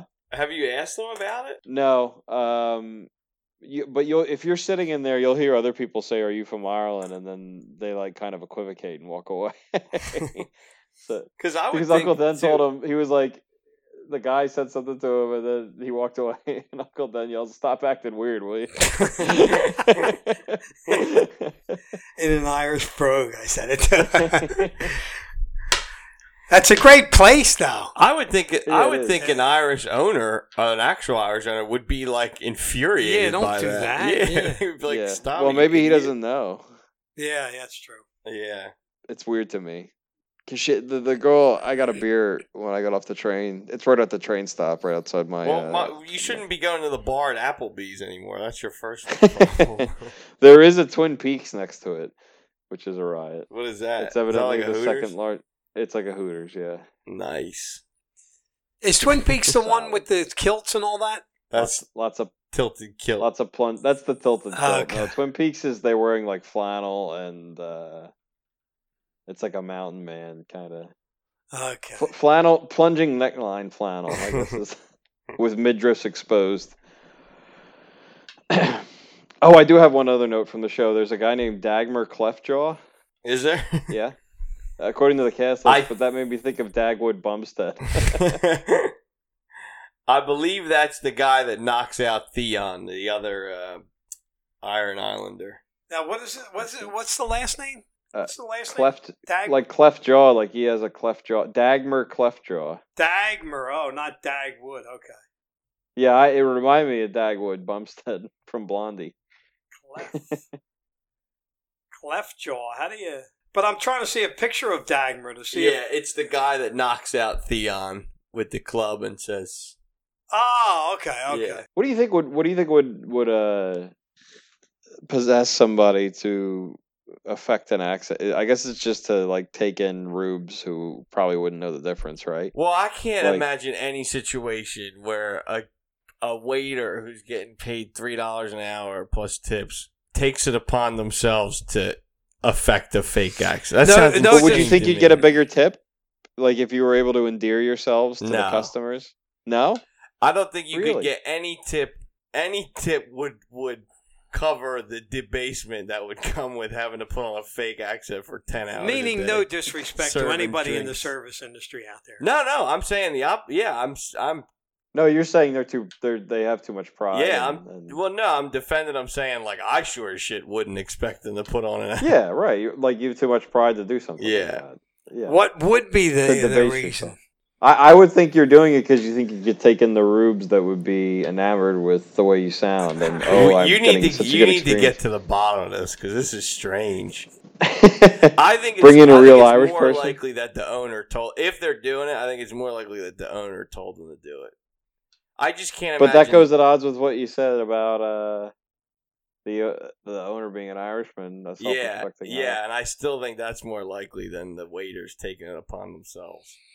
I just, I don't know. Everyone in the And it's not service tongue in industry, cheek. It's not chung- tongue in cheek that they're doing this. like making it kind of funny, like Yeah. cutesy. it Irish. As seems. far as I can tell, Rick, you say Yeah. what? Do they say like, "Oh, top of the morning to ya, clickety clack, sit your bones no, they here." they come in kind of subtly, where it's like, can I? And that's what I said. Like, there's the other possibility that it's they're just Irish people that have lived in the states long enough that they're, where their accent's been watered down. They come over and like, how are you doing? Can I get you? Can I get you something? but then, but then, but then you'll be like a beer, and they'll be like, oh, a beer. Oh, oh, oh, sure, sure. like, what makes you suspect that it's fake? Because they slip in and out of it, and it doesn't sound convincing. It doesn't sound authentic. This is it sounds weird. very forced. Like sounds DiCaprio. very, very like forced. DiCaprio. Yeah, right. This is weird. Well, how could we? How could you figure it out without if you don't want to ask them? I think you have to have an Irish, or I could I could do one myself to them and see what they say. Oh, that's what you have to That's do. lowering yourself. Bring a uh, oh, I would. I'm happy to lower. I've lowered to lower depths than that. We, but we could record it. Because- put your phone in your pocket and record it for the podcast. because then you could see if they were like, "You're full of shit." That's not an accent. But I think if they went along with how I sounded, Well, what if they say like, "Where are you from?" Oh Just yeah, to well, I, learn that I mean, turn we have tuition enough of a well. knowledge. Yeah, right. I'm from Chief Claw. if they think I'm saying that correctly after all the times we got corrected, I think. uh, All right, next time you go in there, you're going to be wired. yeah, you got to wire up. Well, and even even like uh, the different types parts of Ireland had different accents. Like the the, the Dublin people all did the thing where they dropped the H with the T's, like te- Turd. or turty. Turn- turn- Turd. Uh, and then and then I I thought the people in Donegal had cleaner accents, and I think it's because they're closer to the part that's British, you know. That they did, Uh. and in fact, remember they got they were we were listening to the radio driving to Galway, and they had a contest, uh, or they were announcing the, the results most of a attractive, contest. uh, yeah, like the yeah. sexiest Irish accent, and Donegal won by, and it was like Really? it was like uh, they all agreed. All the hosts Yeah. were like, "Oh yeah, that that we knew that was going to happen." now, how about Georgie Sproul? I, I, yeah, he had a Yeah. sexy accent for sure. Yeah. I thought his was very clean though, like very easy to understand, and there wasn't any weird. uh I think Butchering that of might be words. why they like it because it sounds different from the other Irish accents. Yeah, yeah. Remember, he said Well, she's 'cause then when you picking go me down- up for sex, Collectomy for sex. collecting me collecting for sex. me. Uh, when you go down to the part, the part of Ireland that's the farthest from any British influence is the Southwest, and that's where it's like you can't understand them. Kark.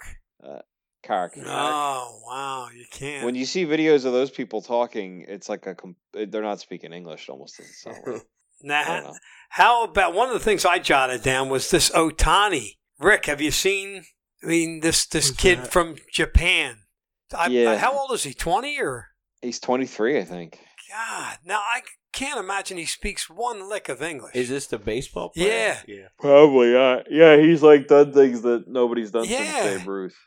they a said lot of in things. batting practice, this kid hits like these 450 foot moonshots. I saw the video of his first home run Yeah, where they do that thing where they don't celebrate. Ah. yeah. right? Nobody It's like- pays yeah. attention. Though. But then Yeah. they like do something and then they all jump yeah, on him. yeah. Like, he was grabbing. Yeah, a lot of times they yeah they go back into the clubhouse, or or they'll just all turn their Just backs to him when ignore he gets him, yeah. back. the the Yeah. article where I this might have been on Deadspin actually, Rick, but the article that I was reading that showed that video, they said on Japanese television they had to explain the the custom. Oh, they'd be they'd Because- be insulted. yeah, yeah. People were like would watch. You it. would dishonor me. Seppuku. he does not speak English. He hit home runs three years in a, well, th- yeah, three games in a row. First of all, they were not going to keep him up because he had a dreadful summer, Oh really? and then he comes and hits three games. I think three games in a row. He hit a couple of moonshots, and then he also is Through 100 pitching- miles an hour. Yeah, he's, Why yeah. did why why did baseball get huge in Japan? How weird is that? Uh, I think it has something to do with the post-war The GIs? occupation of Japan. Yeah. Well, not just the GIs, but the fact that like the, they were occupied by Americans for a long time after the war, and uh, Oh, a so lot it goes of the back culture- that far. Probably I, I think. Um, just another gift we gave them. dry cleaning, dry cleaning, and now that I didn't think it was that big. I mean, it's big. It seems to be It's with huge over there. Yeah, it- it- and it seems to be when the major leagues here in the states started realizing we got to start tapping into this, along with the, um, along with the like Dominican, yeah, Latino. and then as soon as it became where we got to go over and scout and grab these guys, and everybody started. They turned out to be really good. Then, then they said, "Hey, this is one area where we have to." Then, of course, when it gets over here and gets just saturated with exposure with TV, it just became. But I didn't realize it went that far back.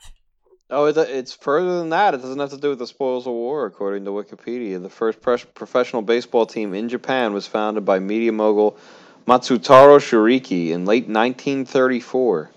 Damn. wow. After they matched up with a team of visiting American All Stars that included Babe Ruth, Jimmy Fox, Lou Gehrig, and Charlie Gehringer. The team spent the 35 s- season barnstorming the U.S., winning 930 93 of 102 games against semi pro and Pacific Coast League teams. According to historian Joseph Reeves, the only minor drawbacks to the team's popularity in the States were their kanji characters and their Oh. cumbersome Japanese names. Oh, like Pat Morita. They rectify both by naming themselves the Toki Kyojin, which means Tokyo Giants, and adopting a uniform identical to the New York Giants. So pre-war, that was pre-World War II. So one team visiting. Charlie Spawned Manuel, the I whole- think. He was over there for a while, Right, yeah. right, Uh, he, was, he was the home run. yeah, kid. they called him like the Red Devil, I think, or yeah, something. some 'cause kind he of a would always get nickname in a because he fight. hit all these home runs. and Well, stuff. and he would he would get he would like charge them around all the time uh, ah, interesting. from his virulent racism. That's interesting, Charlie Uh, Manuel uh, information there, Rick. yeah. Uh, and Charlie was 58 back in the 30s. Charlie's an animated corpse. He's 163 now. So that one team visiting started the whole movement in Japan? Well, I'm sure it Uh, exploded when we started realizing there's money to be made in bringing these guys over here. well, that was until recently. Yeah, Yeah, but they- I mean, that was uh, big there. I mean, I think that's you know. Oh, you're saying why is it? Ju- why has it just hasn't it always been big?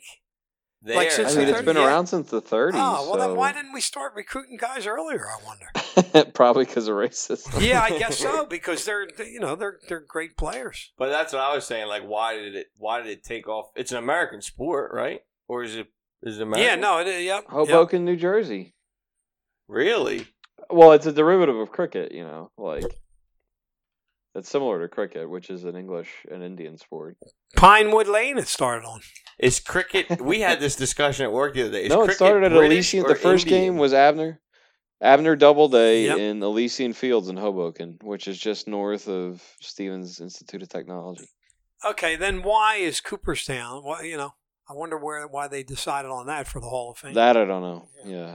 But yeah, no, this is uh Charlie Manuel was widely popular for his tenacious style of play and power hitting abilities, and he was dubbed the Red Devil by fans and teammates.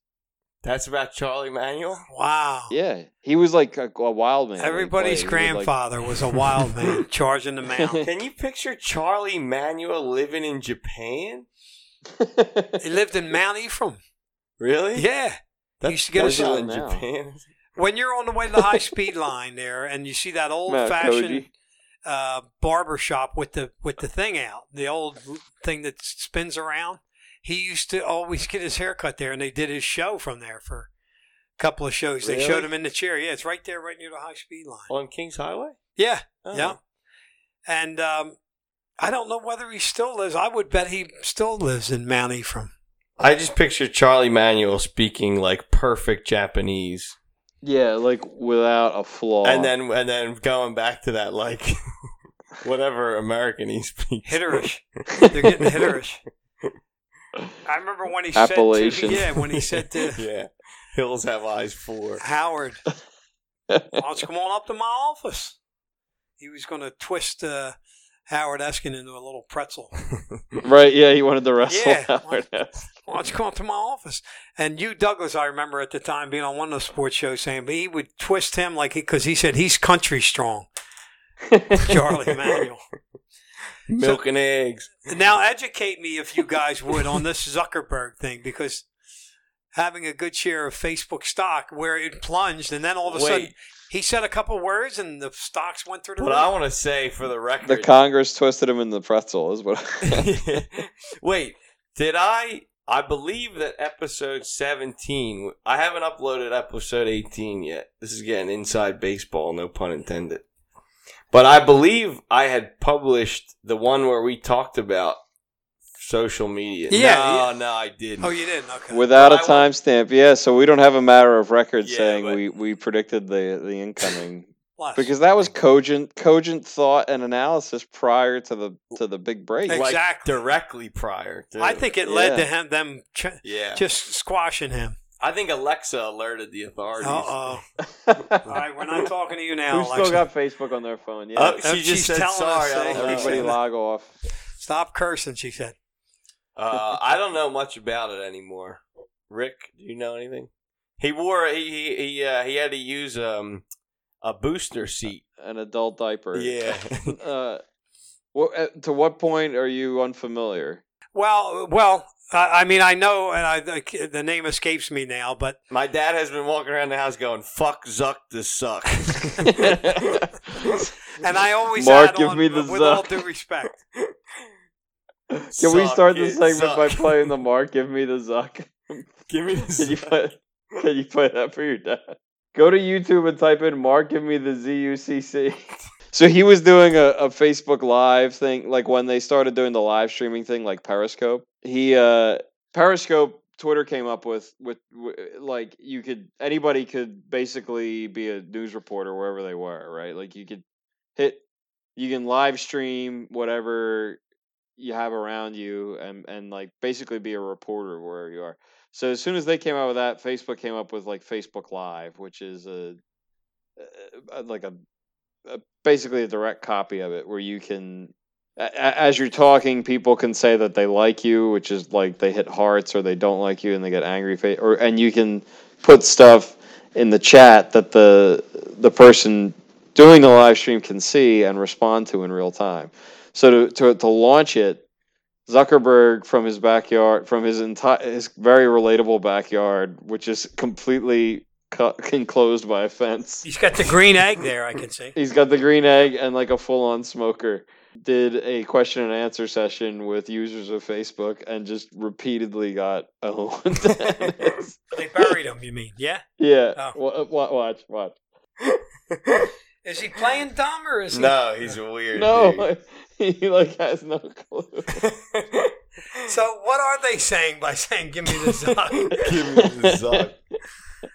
it's like suck me off. Oh, okay. So That's all. like, uh, come at me, bro. and, and- and he says, and he says, maybe if you can explain that to me, I can try and do it for you. It's just people being like silly. And he's kinda. just such a geek that he yeah, don't he's even like a weird. Dude. really. Mark, give me the zuck. But but by him saying a few things, that shoots the the, the stocks up. I I, I didn't. Was- So what? ha- I don't even know really. We Well, got that's, called in uh, front of- yeah, it's like. a- But that's any any any person that the media and society at large ascribes way too much power to eh, that that can happen where uh, like a, a misattributed quote or a mis- misunderstood statement can Trump literally Skew market. every day of this week yeah, yeah, it does. has sent the market up and down by a percent. Whatever every he day. says. Yeah, it's not. Okay. It's nonsense. Like which is patently prima facie ab- absurd. yeah, like there's it's stupid. Total the fact that any disaster. person could. total disaster. I was But just he got called to the floor, right, to to kind of address the the security concerns. well, I guess we should rewind and start from our previous conversation. Right, Some right. Uh, news that we It's in we, we keeping were with that. prescient. Yeah, we were prescient, and we we predicted what was about to happen. It's a good Uh, thing James I has uploaded the episode in time. his- as to have the record. Yeah, you had your pul- your your finger on the pulse, but you fell asleep at the wheel. Mm-hmm. To mix to mix metaphors. Sto- story of my Um, life. And now, when our adoring fan base listen, they're going to go, "Oh yeah, now they can say that." stuff." Yeah, but we'll they'll know. Okay. Our fans will know. They'll believe us. True, true. In the lion's den, heads. Yeah, will we, know. yeah. We need a name for the fans. One, well, there's a thing that aggravates me that when you, for example, on your favorite thing, Skype, when they ask for these current uploads, that little box that says, uh, like the second page in, when you go continue, it's, it, it says, and if you don't look at it and realize, oh, would you like to make you you would like to make Bing your search engine? Yeah, and it's yeah. checked. You gotta watch. That all that isn't stuff. fair. Yeah, there should be a law about that because yeah. older people aren't going to. Yeah. They'll make it like it, they call it like uh bloatware. What do they call it, Rick? Where it's like the malware. well, not malware, but it's like you'll go to download some program or app for your computer, and they'll like automatic. They have it by default. Oh, the default setting is to yeah. I don't. I don't know if there's any kind of colloquialism for that, but uh, I'm aware of what you're talking Yeah, about. where That, that, it's that like, ain't yeah. right, Yeah. man. You're looking over this side where it says continue, and you hit it, and then all of a sudden there's two things that are checked off. That a person that's not the wiser, then he says, "Wait a minute, now everything's different on my search engine." Yeah, that's because you.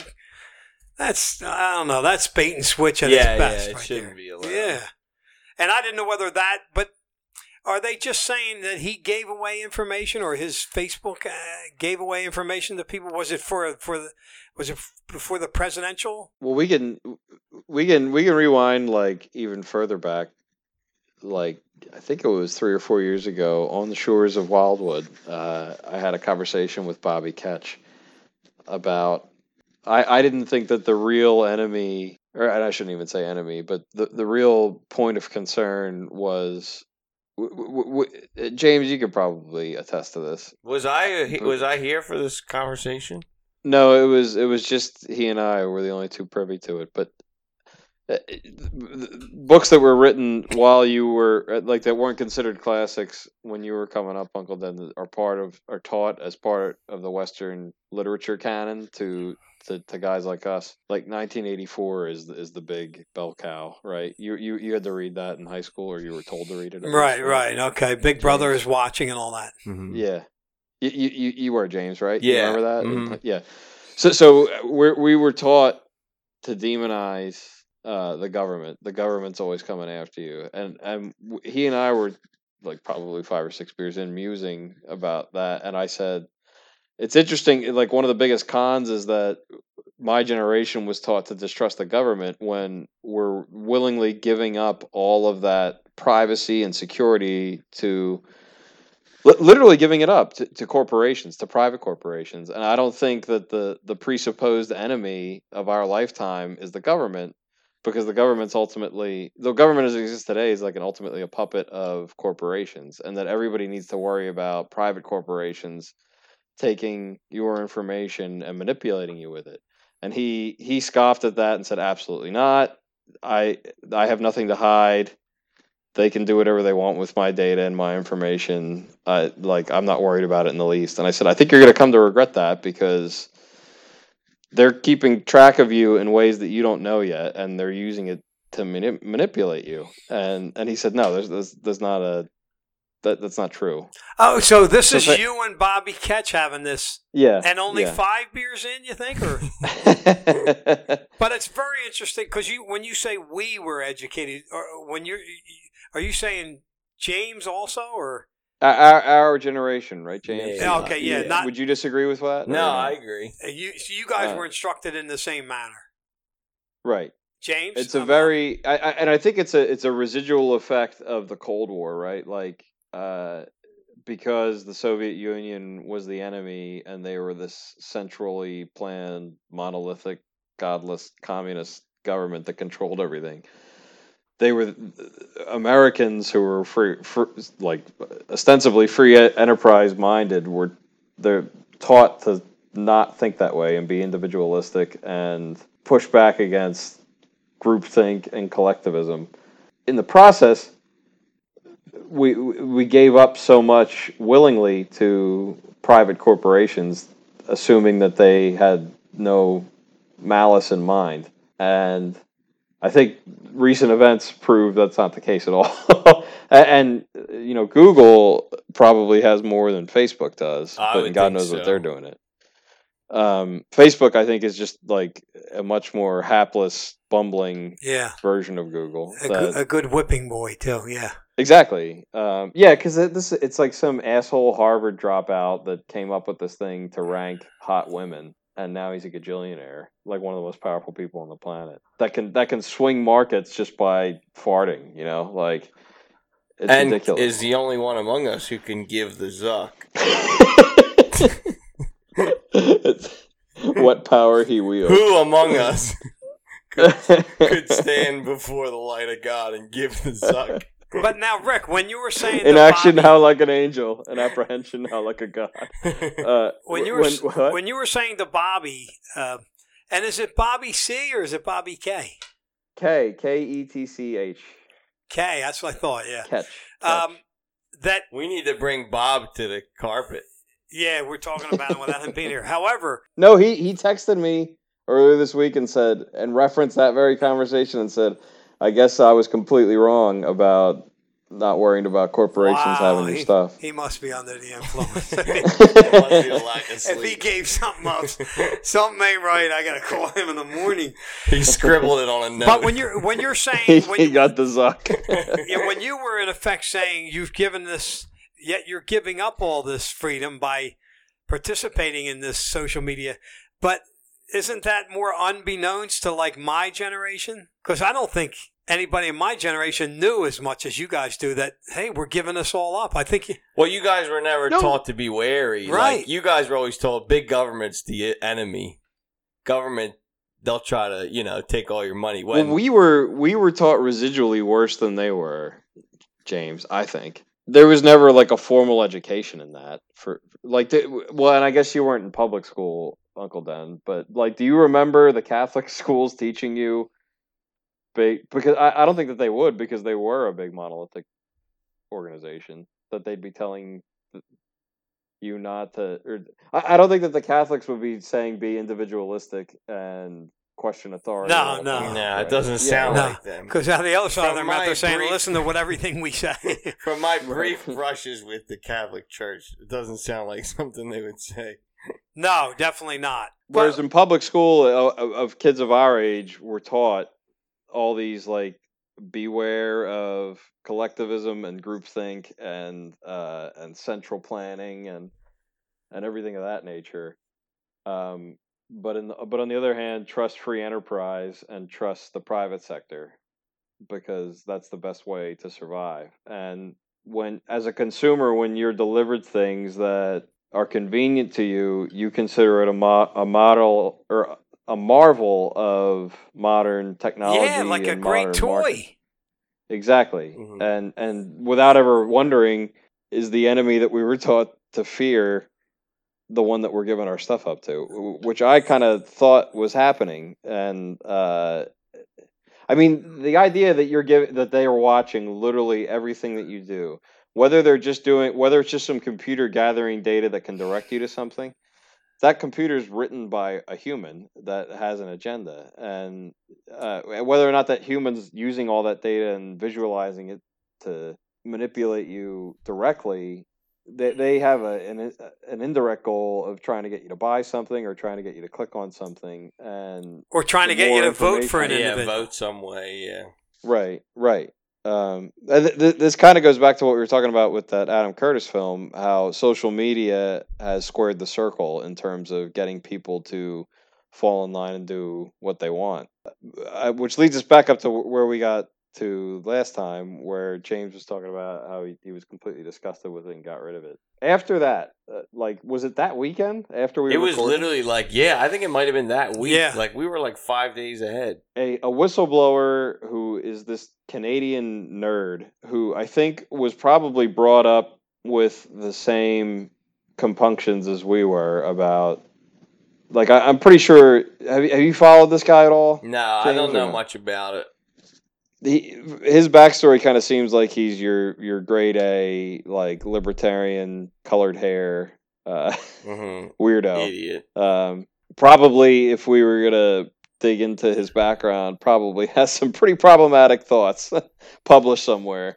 But anyway, what he did was, I think, a, a good service in that he- he's like a, a genius programmer that developed all of these analytical systems to mine and visualize and shape data of people information that people volunteer on social media. So whenever you see that, I think the th- one of their methods of choice was that um, the, the the company's called Cambridge Analytica, and that's what this kid worked for. One of their one of their primo methods was those personality quizzes, right? Like uh, it'd be like which which Simpsons character are you? And Which you would like take a, quiz. few years ago exploded on Facebook, right? They were like Right. everywhere. and and people thought it was this fun thing to compare themselves to these pop pop culture you know reference points that everybody understands First of all, first of all, Uh, that's an indictment. Whoever is doing those things for fun, you should feel ashamed of They yourself. might they might want to get a job. yeah.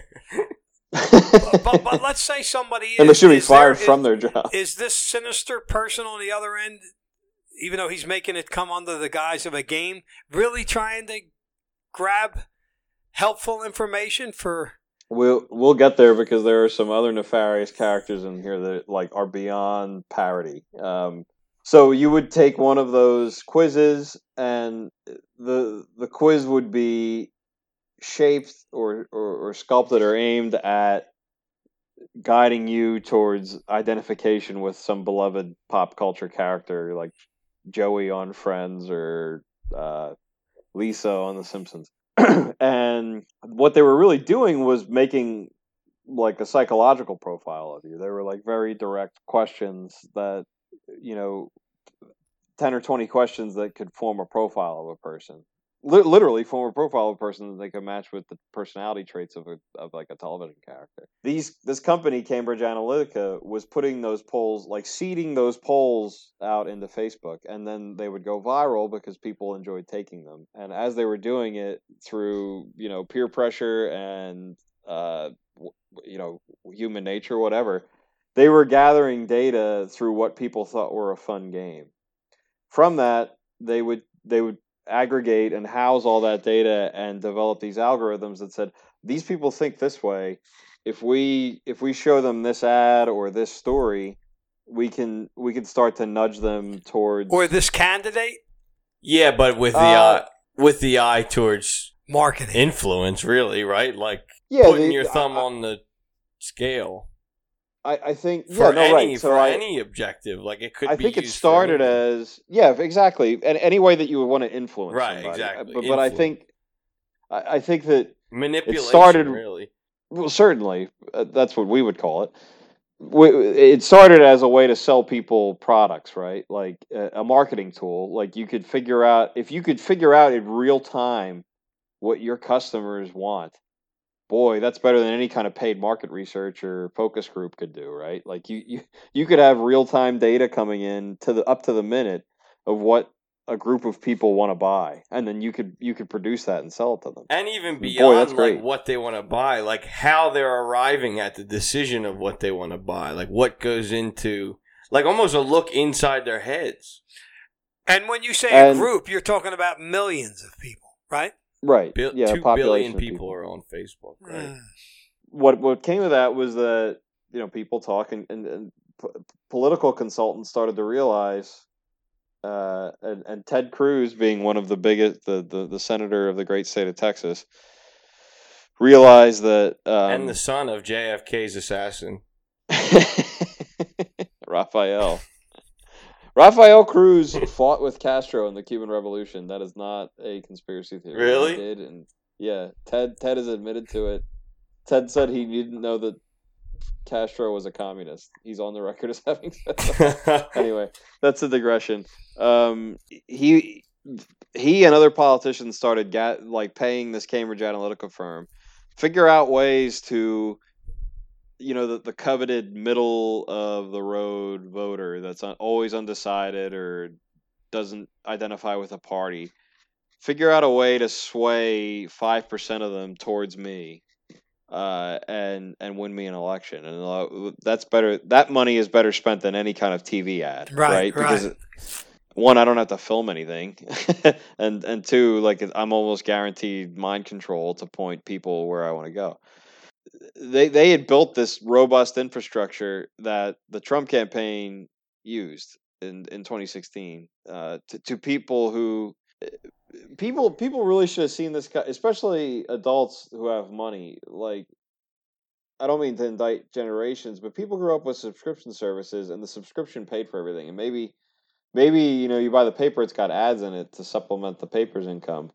But the paper's never like reading your fingerprints or anything shit like that Yeah, yeah. when when you were getting all this stuff for free, pe- somebody should have raised an eyebrow to say like, "Can this really? Is this too good to be true?" Like, well they say there's that saying i don't know who came up with it uh, because that's just what i do i just drop quotes that i don't attribute but isn't it something like if you uh, if you can't see the product being sold and you're the product or whatever what is that I never heard that one, but it, I- I But but but suppose back, Essentially, it's social. someone's making money somewhere. but, You but can't back to see. Cruz and this whole. no one's making money on that quote. I think it was uh, Benjamin Franklin said that.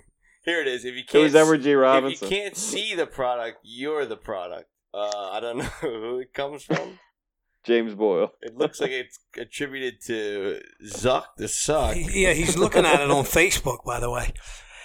But but Andrew, back to or, or Rick, back to um, Cruz.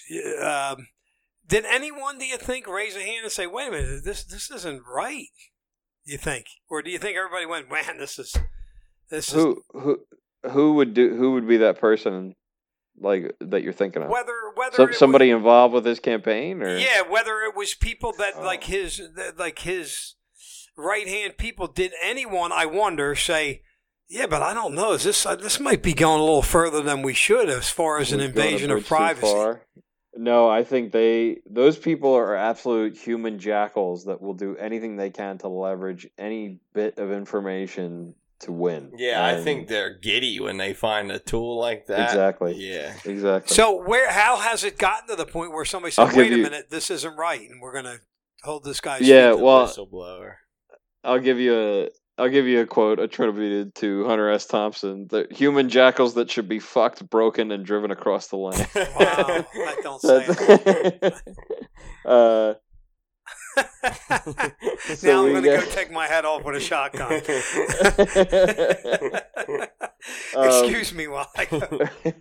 so yeah, we get to this whistleblower, and it's kind of eh, singular to me because maybe it's because people's the, maybe it's has it can be attributed to this whole setup directing people into different buckets, uh, but like. There have been so many singular issues that have occurred in the past two years that would have sunk the political career of anybody, right? 10 years ago, like the, the news, if they were to break a scandal, you, you could get somebody to resign within hours, right? Right, right, right. N- n- now, the president of the United States is admitted to paying off a fucking porn star, uh, and, and nobody's batting an eye about it, right? Like, y- they've managed to get people to not care to the point it's it's almost absurd so so like not almost absurd it's beyond absurd the fact that this rang a tuning fork somewhere is fascinating to me that this scandal Is this straw that precipitated I, I don't know that it's that because i mean congressional hearings are just that they're hearings like there's no weight behind them It- it- like i uncle dan you remember in the early 2000s uh the the steroid hearings with baseball right? Mm-hmm, Mhm, like, yep, yep. like they dragged everybody up there they got them to embarrass themselves but that was it like nobody went to jail It's like a dog and pony show. What do they call it? exactly that's exactly Is that it really is. what And they that's say? Dog and pony? punch and judy dog and pony Yeah, dog and either pony show. way. Yeah, well done I did it. was with, with Benjamin the utmost Franklin, confidence. suck. Got sucked up. over that. you, got, you got the Zuck. I think really Um, what, how we can summarize it is that we thought we wanted the Zuck, and instead we found we've taken too much Zuck. well, no, no, but I mean, like w- this, this, this resulted in a large, a large wave of public outrage, um, which most scandals recently haven't. You know, to the point where Congress, like Ted Cruz, if you watch the video the other day, was one of the biggest aggressors against Zuckerberg. Oh, okay. and his his campaign benefited from the thing that they're questioning. About. Oh, so Facebook's nice. the where Facebook falls into this is that they uh, they didn't they weren't they were kind of a I don't know they weren't a neutral actor, but they were a, a negligent. Maybe they weren't a reckless actor, but they were a negligent actor, and I, I would argue that they're a, a reckless actor and that they they they knew that they had all this data out there, and the Cambridge Analytica people were doing whatever they wanted with it, and they and Facebook did nothing to stop it. And and they're saying, you know, like so many people use our data for so many different reasons, um, and nothing we did violates the terms of service with our users. And I think what people are starting to realize for the first time with these idiots is that the terms of service are completely fucked. Like how much you're giving up and, and the, you know, it's like reading War and Peace. If you wanted to go read the terms of service in Facebook, nobody stops to read those. um, which is where you would want a regulatory body like a government to come in and say, you can't fucking do this. You can't expect users of your product to read through all this and and and forget and, and forgo all of the the protections that they should be afforded just because you've made it difficult to go through. Um, and, and meanwhile, the Cambridge Analytica people, the guy that the the the whistleblower came from, their leader is this Brit who goes by the name, unironically, I'm not kidding here, Doctor Spectre, I, Like I a don't see fucking- anything wrong with that. like a fucking Bond villain. And he is is still boastful about their capabilities and completely unrepentant. And Why doesn't he get called to the carpet by the UK? Dr. Parliament? Moe, Dr. Yeah, Larry, no, Dr. they- Curley. they, they uh the the UK I think Inspector General or whatever the like Chancellor of the Inspectory or whatever the hell they call Solicitor it. General Prime. um And the wedding's They- coming they- up, too. they're looking into it pretty heavy duty um at, to the point where like Lindsey Graham of all people a Republican senator from one of the Carolinas is lauding a European governance For In the American increased Senate. surveillance and regulation. not surveillance, but but increase like like the European model is opt in, right? So so uh, you brought it up, Uncle. Then there's a word for it when you sign up for something, when you install something on your computer and the thing pops up, all the boxes are checked, right? Right. That's the default Right. position. right. That's called that's called opt out, right? Like you have to actively tell the thing, Yeah. don't do this Yep. to me. The European model is opt in, where when you install something, none of those are checked, but Right. it says, hey, if you want this, please tell us you tell us that you want to do that. Um, which, like you said, there are a lot of people that are literate computer users Yeah, that they, they don't. don't really understand what they're getting into when they hit OK. Um, and you're preying on them when you have an opt out system. The- and the Europeans say, no, you, you have to you got to tell have them the you want. user Yep. actively do it on their own. You know who started it? Columbia. They used to send The albums. CDs. Yep. And that you, they were going to send it until you told them, no, don't. yeah. That, that's ass backwards to me. That's not fair, especially for But the people amount like of you. man- didn't everyone take advantage of that and just get like free CDs? And, and, and I know that because being a p- postal worker at the time, they would give you these Mm-hmm. things that were all ripped open. They go, "Here, I don't want this," and I'd say, "You got to put postage on that." If Yeah. you, no, no, I didn't want it. I never asked for. it. I said, "But yeah, you open it, so you gotta." And that was that's that's not that's bait and switch. That's Yeah. that's wrong, and that's what this guy did. And yet, this kid comes off who, who I'm sure is brilliant, is he not, Zuckerberg? I mean, you're calling him an idiot, but I'm sure technically and with all his savvy, he he I knew- would call him an, an idiot savant. yeah, he knew exactly what's going on, and then he sits up there in front of. he chose the wrong time to untuck the Zuck, I think. I mean, come on. and then he comes in there, and "Oh, I didn't know that, and yeah, it was my mistake. So how is he going to pay for that when he stands up there and says, I- He I'm- won't. I- "No, I don't think so, Rick. Well, that, that's the cynicism of the age, right? That like, He won't pay Uh, for it. yeah, no, nothing's going to Nothing will change. happen. Yeah, um, and that that's that's the hypernormalization, right? Like everybody knows that this is fucked up. But what, what I'll tell you, one of the things that was the most depressing about this entire episode to me was uh, I, there was a uh, on NPR the other morning there was a uh, Democratic senator from Rhode Island, and he was talking. He, they had him on there, and he had his huge prepared statement that he was trying to make seem like he was speaking impromptu, off the cuff, about how angry he was and how things needed to change, and yada yada yada. He got to the point, and they're going to have to answer to me because I'm the big bad congressman. And then he spoke about Sheryl Sandberg, who is the CFO of Facebook, and he did. i- i- If you if you blinked or, or coughed, he would have missed it. But during the interview, he said she's going she's going around apologizing to everybody. She's going around apologizing to everybody. Can you believe this? And of course, she's doing a wonderful job at it. And, and, and then he kept going on with his rant, and it, like he he threw in a compliment to her, and at that moment, you knew this guy's in their fucking pocket. Yeah, He's probably yeah. getting money from them as as donors. So like you you know that they're just going to get up and rant and rave uh, as this some sort of weird perverted catharsis for the public. Like the public's going to know, oh, the Senate's on my side. They're angry about this. They're going to have this big dog and pony show hearing, and nothing's gonna fucking change. And there's two billion suckers still on there right now as we speak. And they came out days afterwards because at first they were saying only like a small portion, right, Rick? And then they said possibly every one of the two billion had information scraped from their profiles. I'm sure. I mean, I, I, I don't think I ever in my tenure of Facebook, and I had it from up until like two years ago. I had it from when it started. My, the school I went to is one of the first schools to allow it. I don't think I ever clicked on one of those dumbass quizzes or anything like that. But I'm still sure that they know they like a- they had the picture analytical software, have the so facial much. recognition software. They they have the text ra- anything that you wrote on there, they would analyze the time of day that you were saying it, what the sentence syntax was all kinds of shit that like they're just selling. You're you're just a commodity that they're using on the market.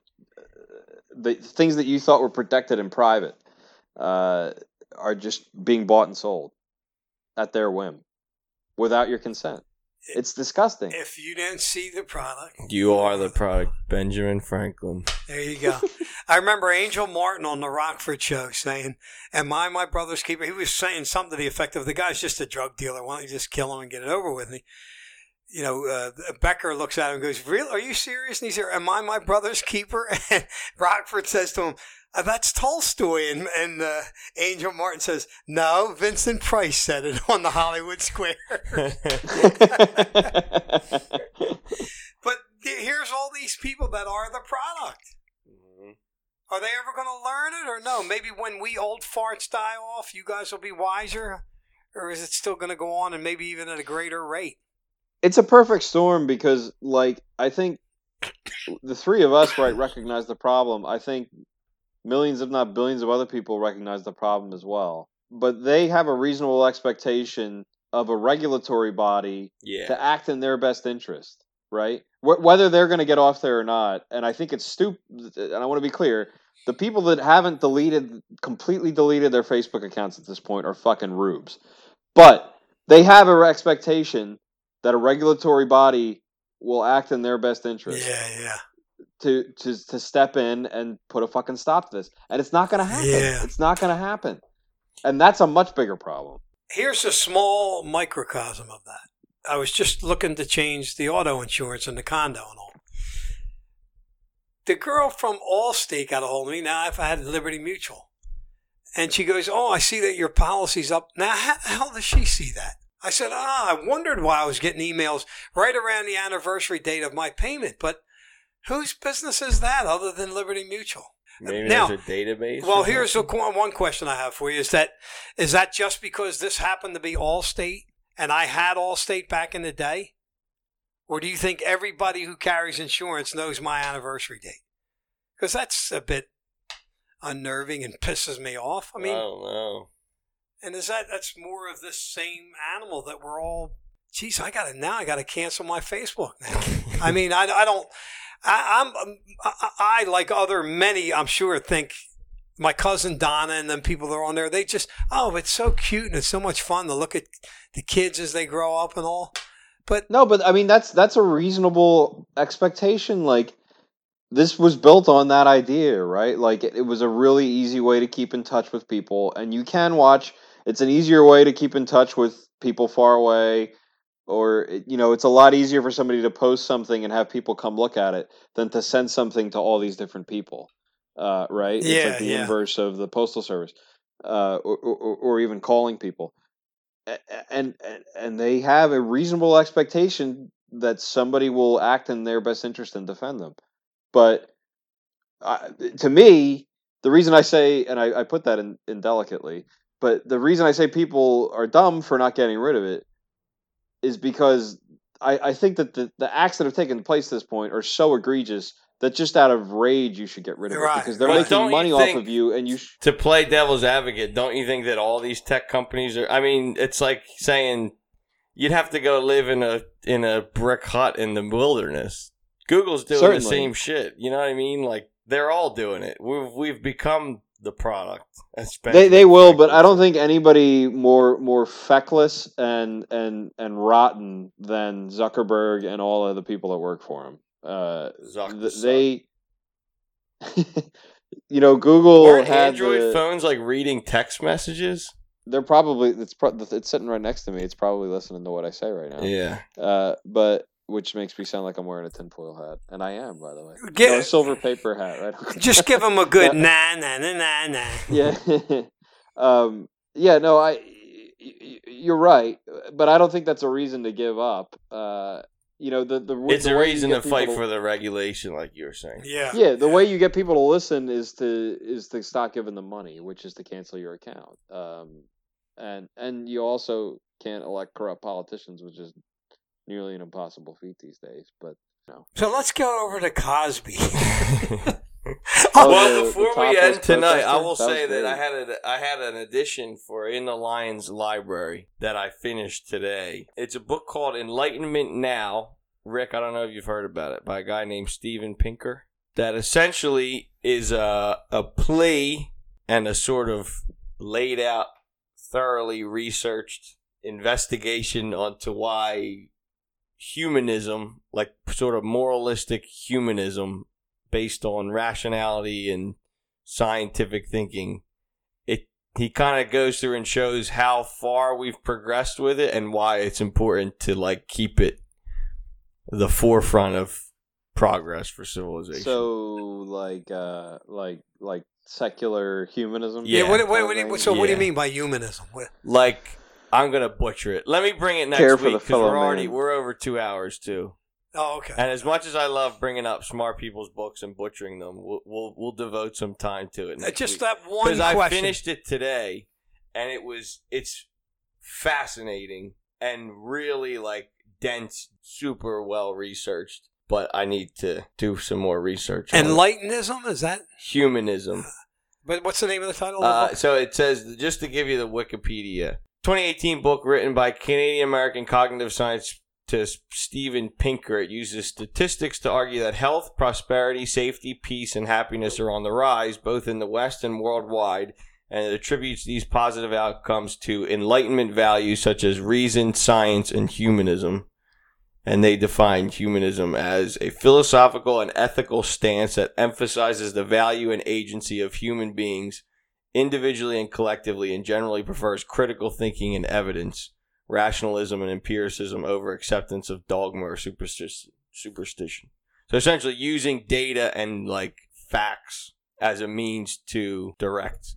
that yeah they had me there but like that for a little while but when you get into the rationalism and hum- and and, and data driven stuff it's a tool but it's, it shouldn't be an end all be all right because Yeah, I mean, I- I, I take it more as compassion. Like humanism, I think Uncle Then the best way to distill it is, um, well, like like like you were taught as a kid to behave because you'll be damned in eternity, right?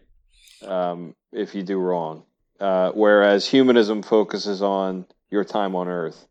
You should you should focus on those around you and having compassion for those around you.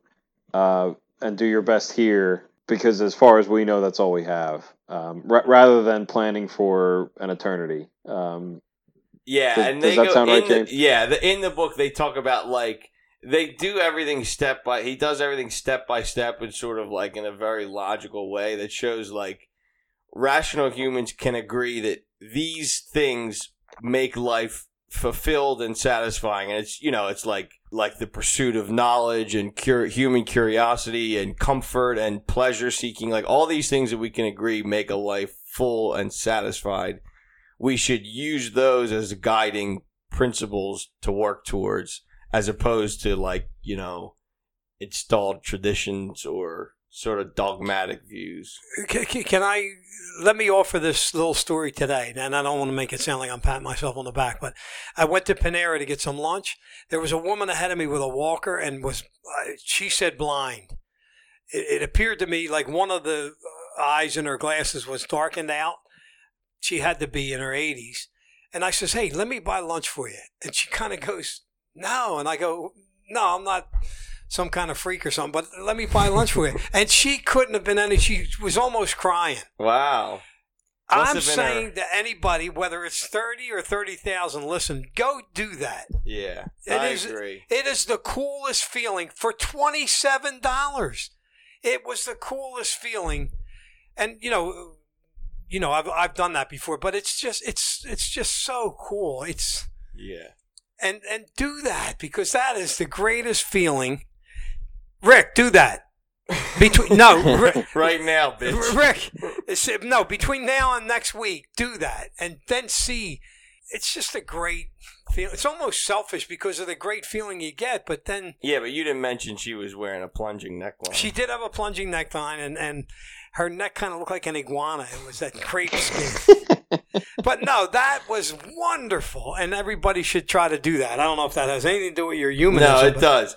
I want to say, everyone, all our fans out there, go out there and be good. We've gone long tonight. I think the gingerbread man in Trek 2 said it best when he said, Be Good. I want to thank y'all for listening and say buenas noches to our fans in Argentina. Let's go, Flyers. Yeah. Woo!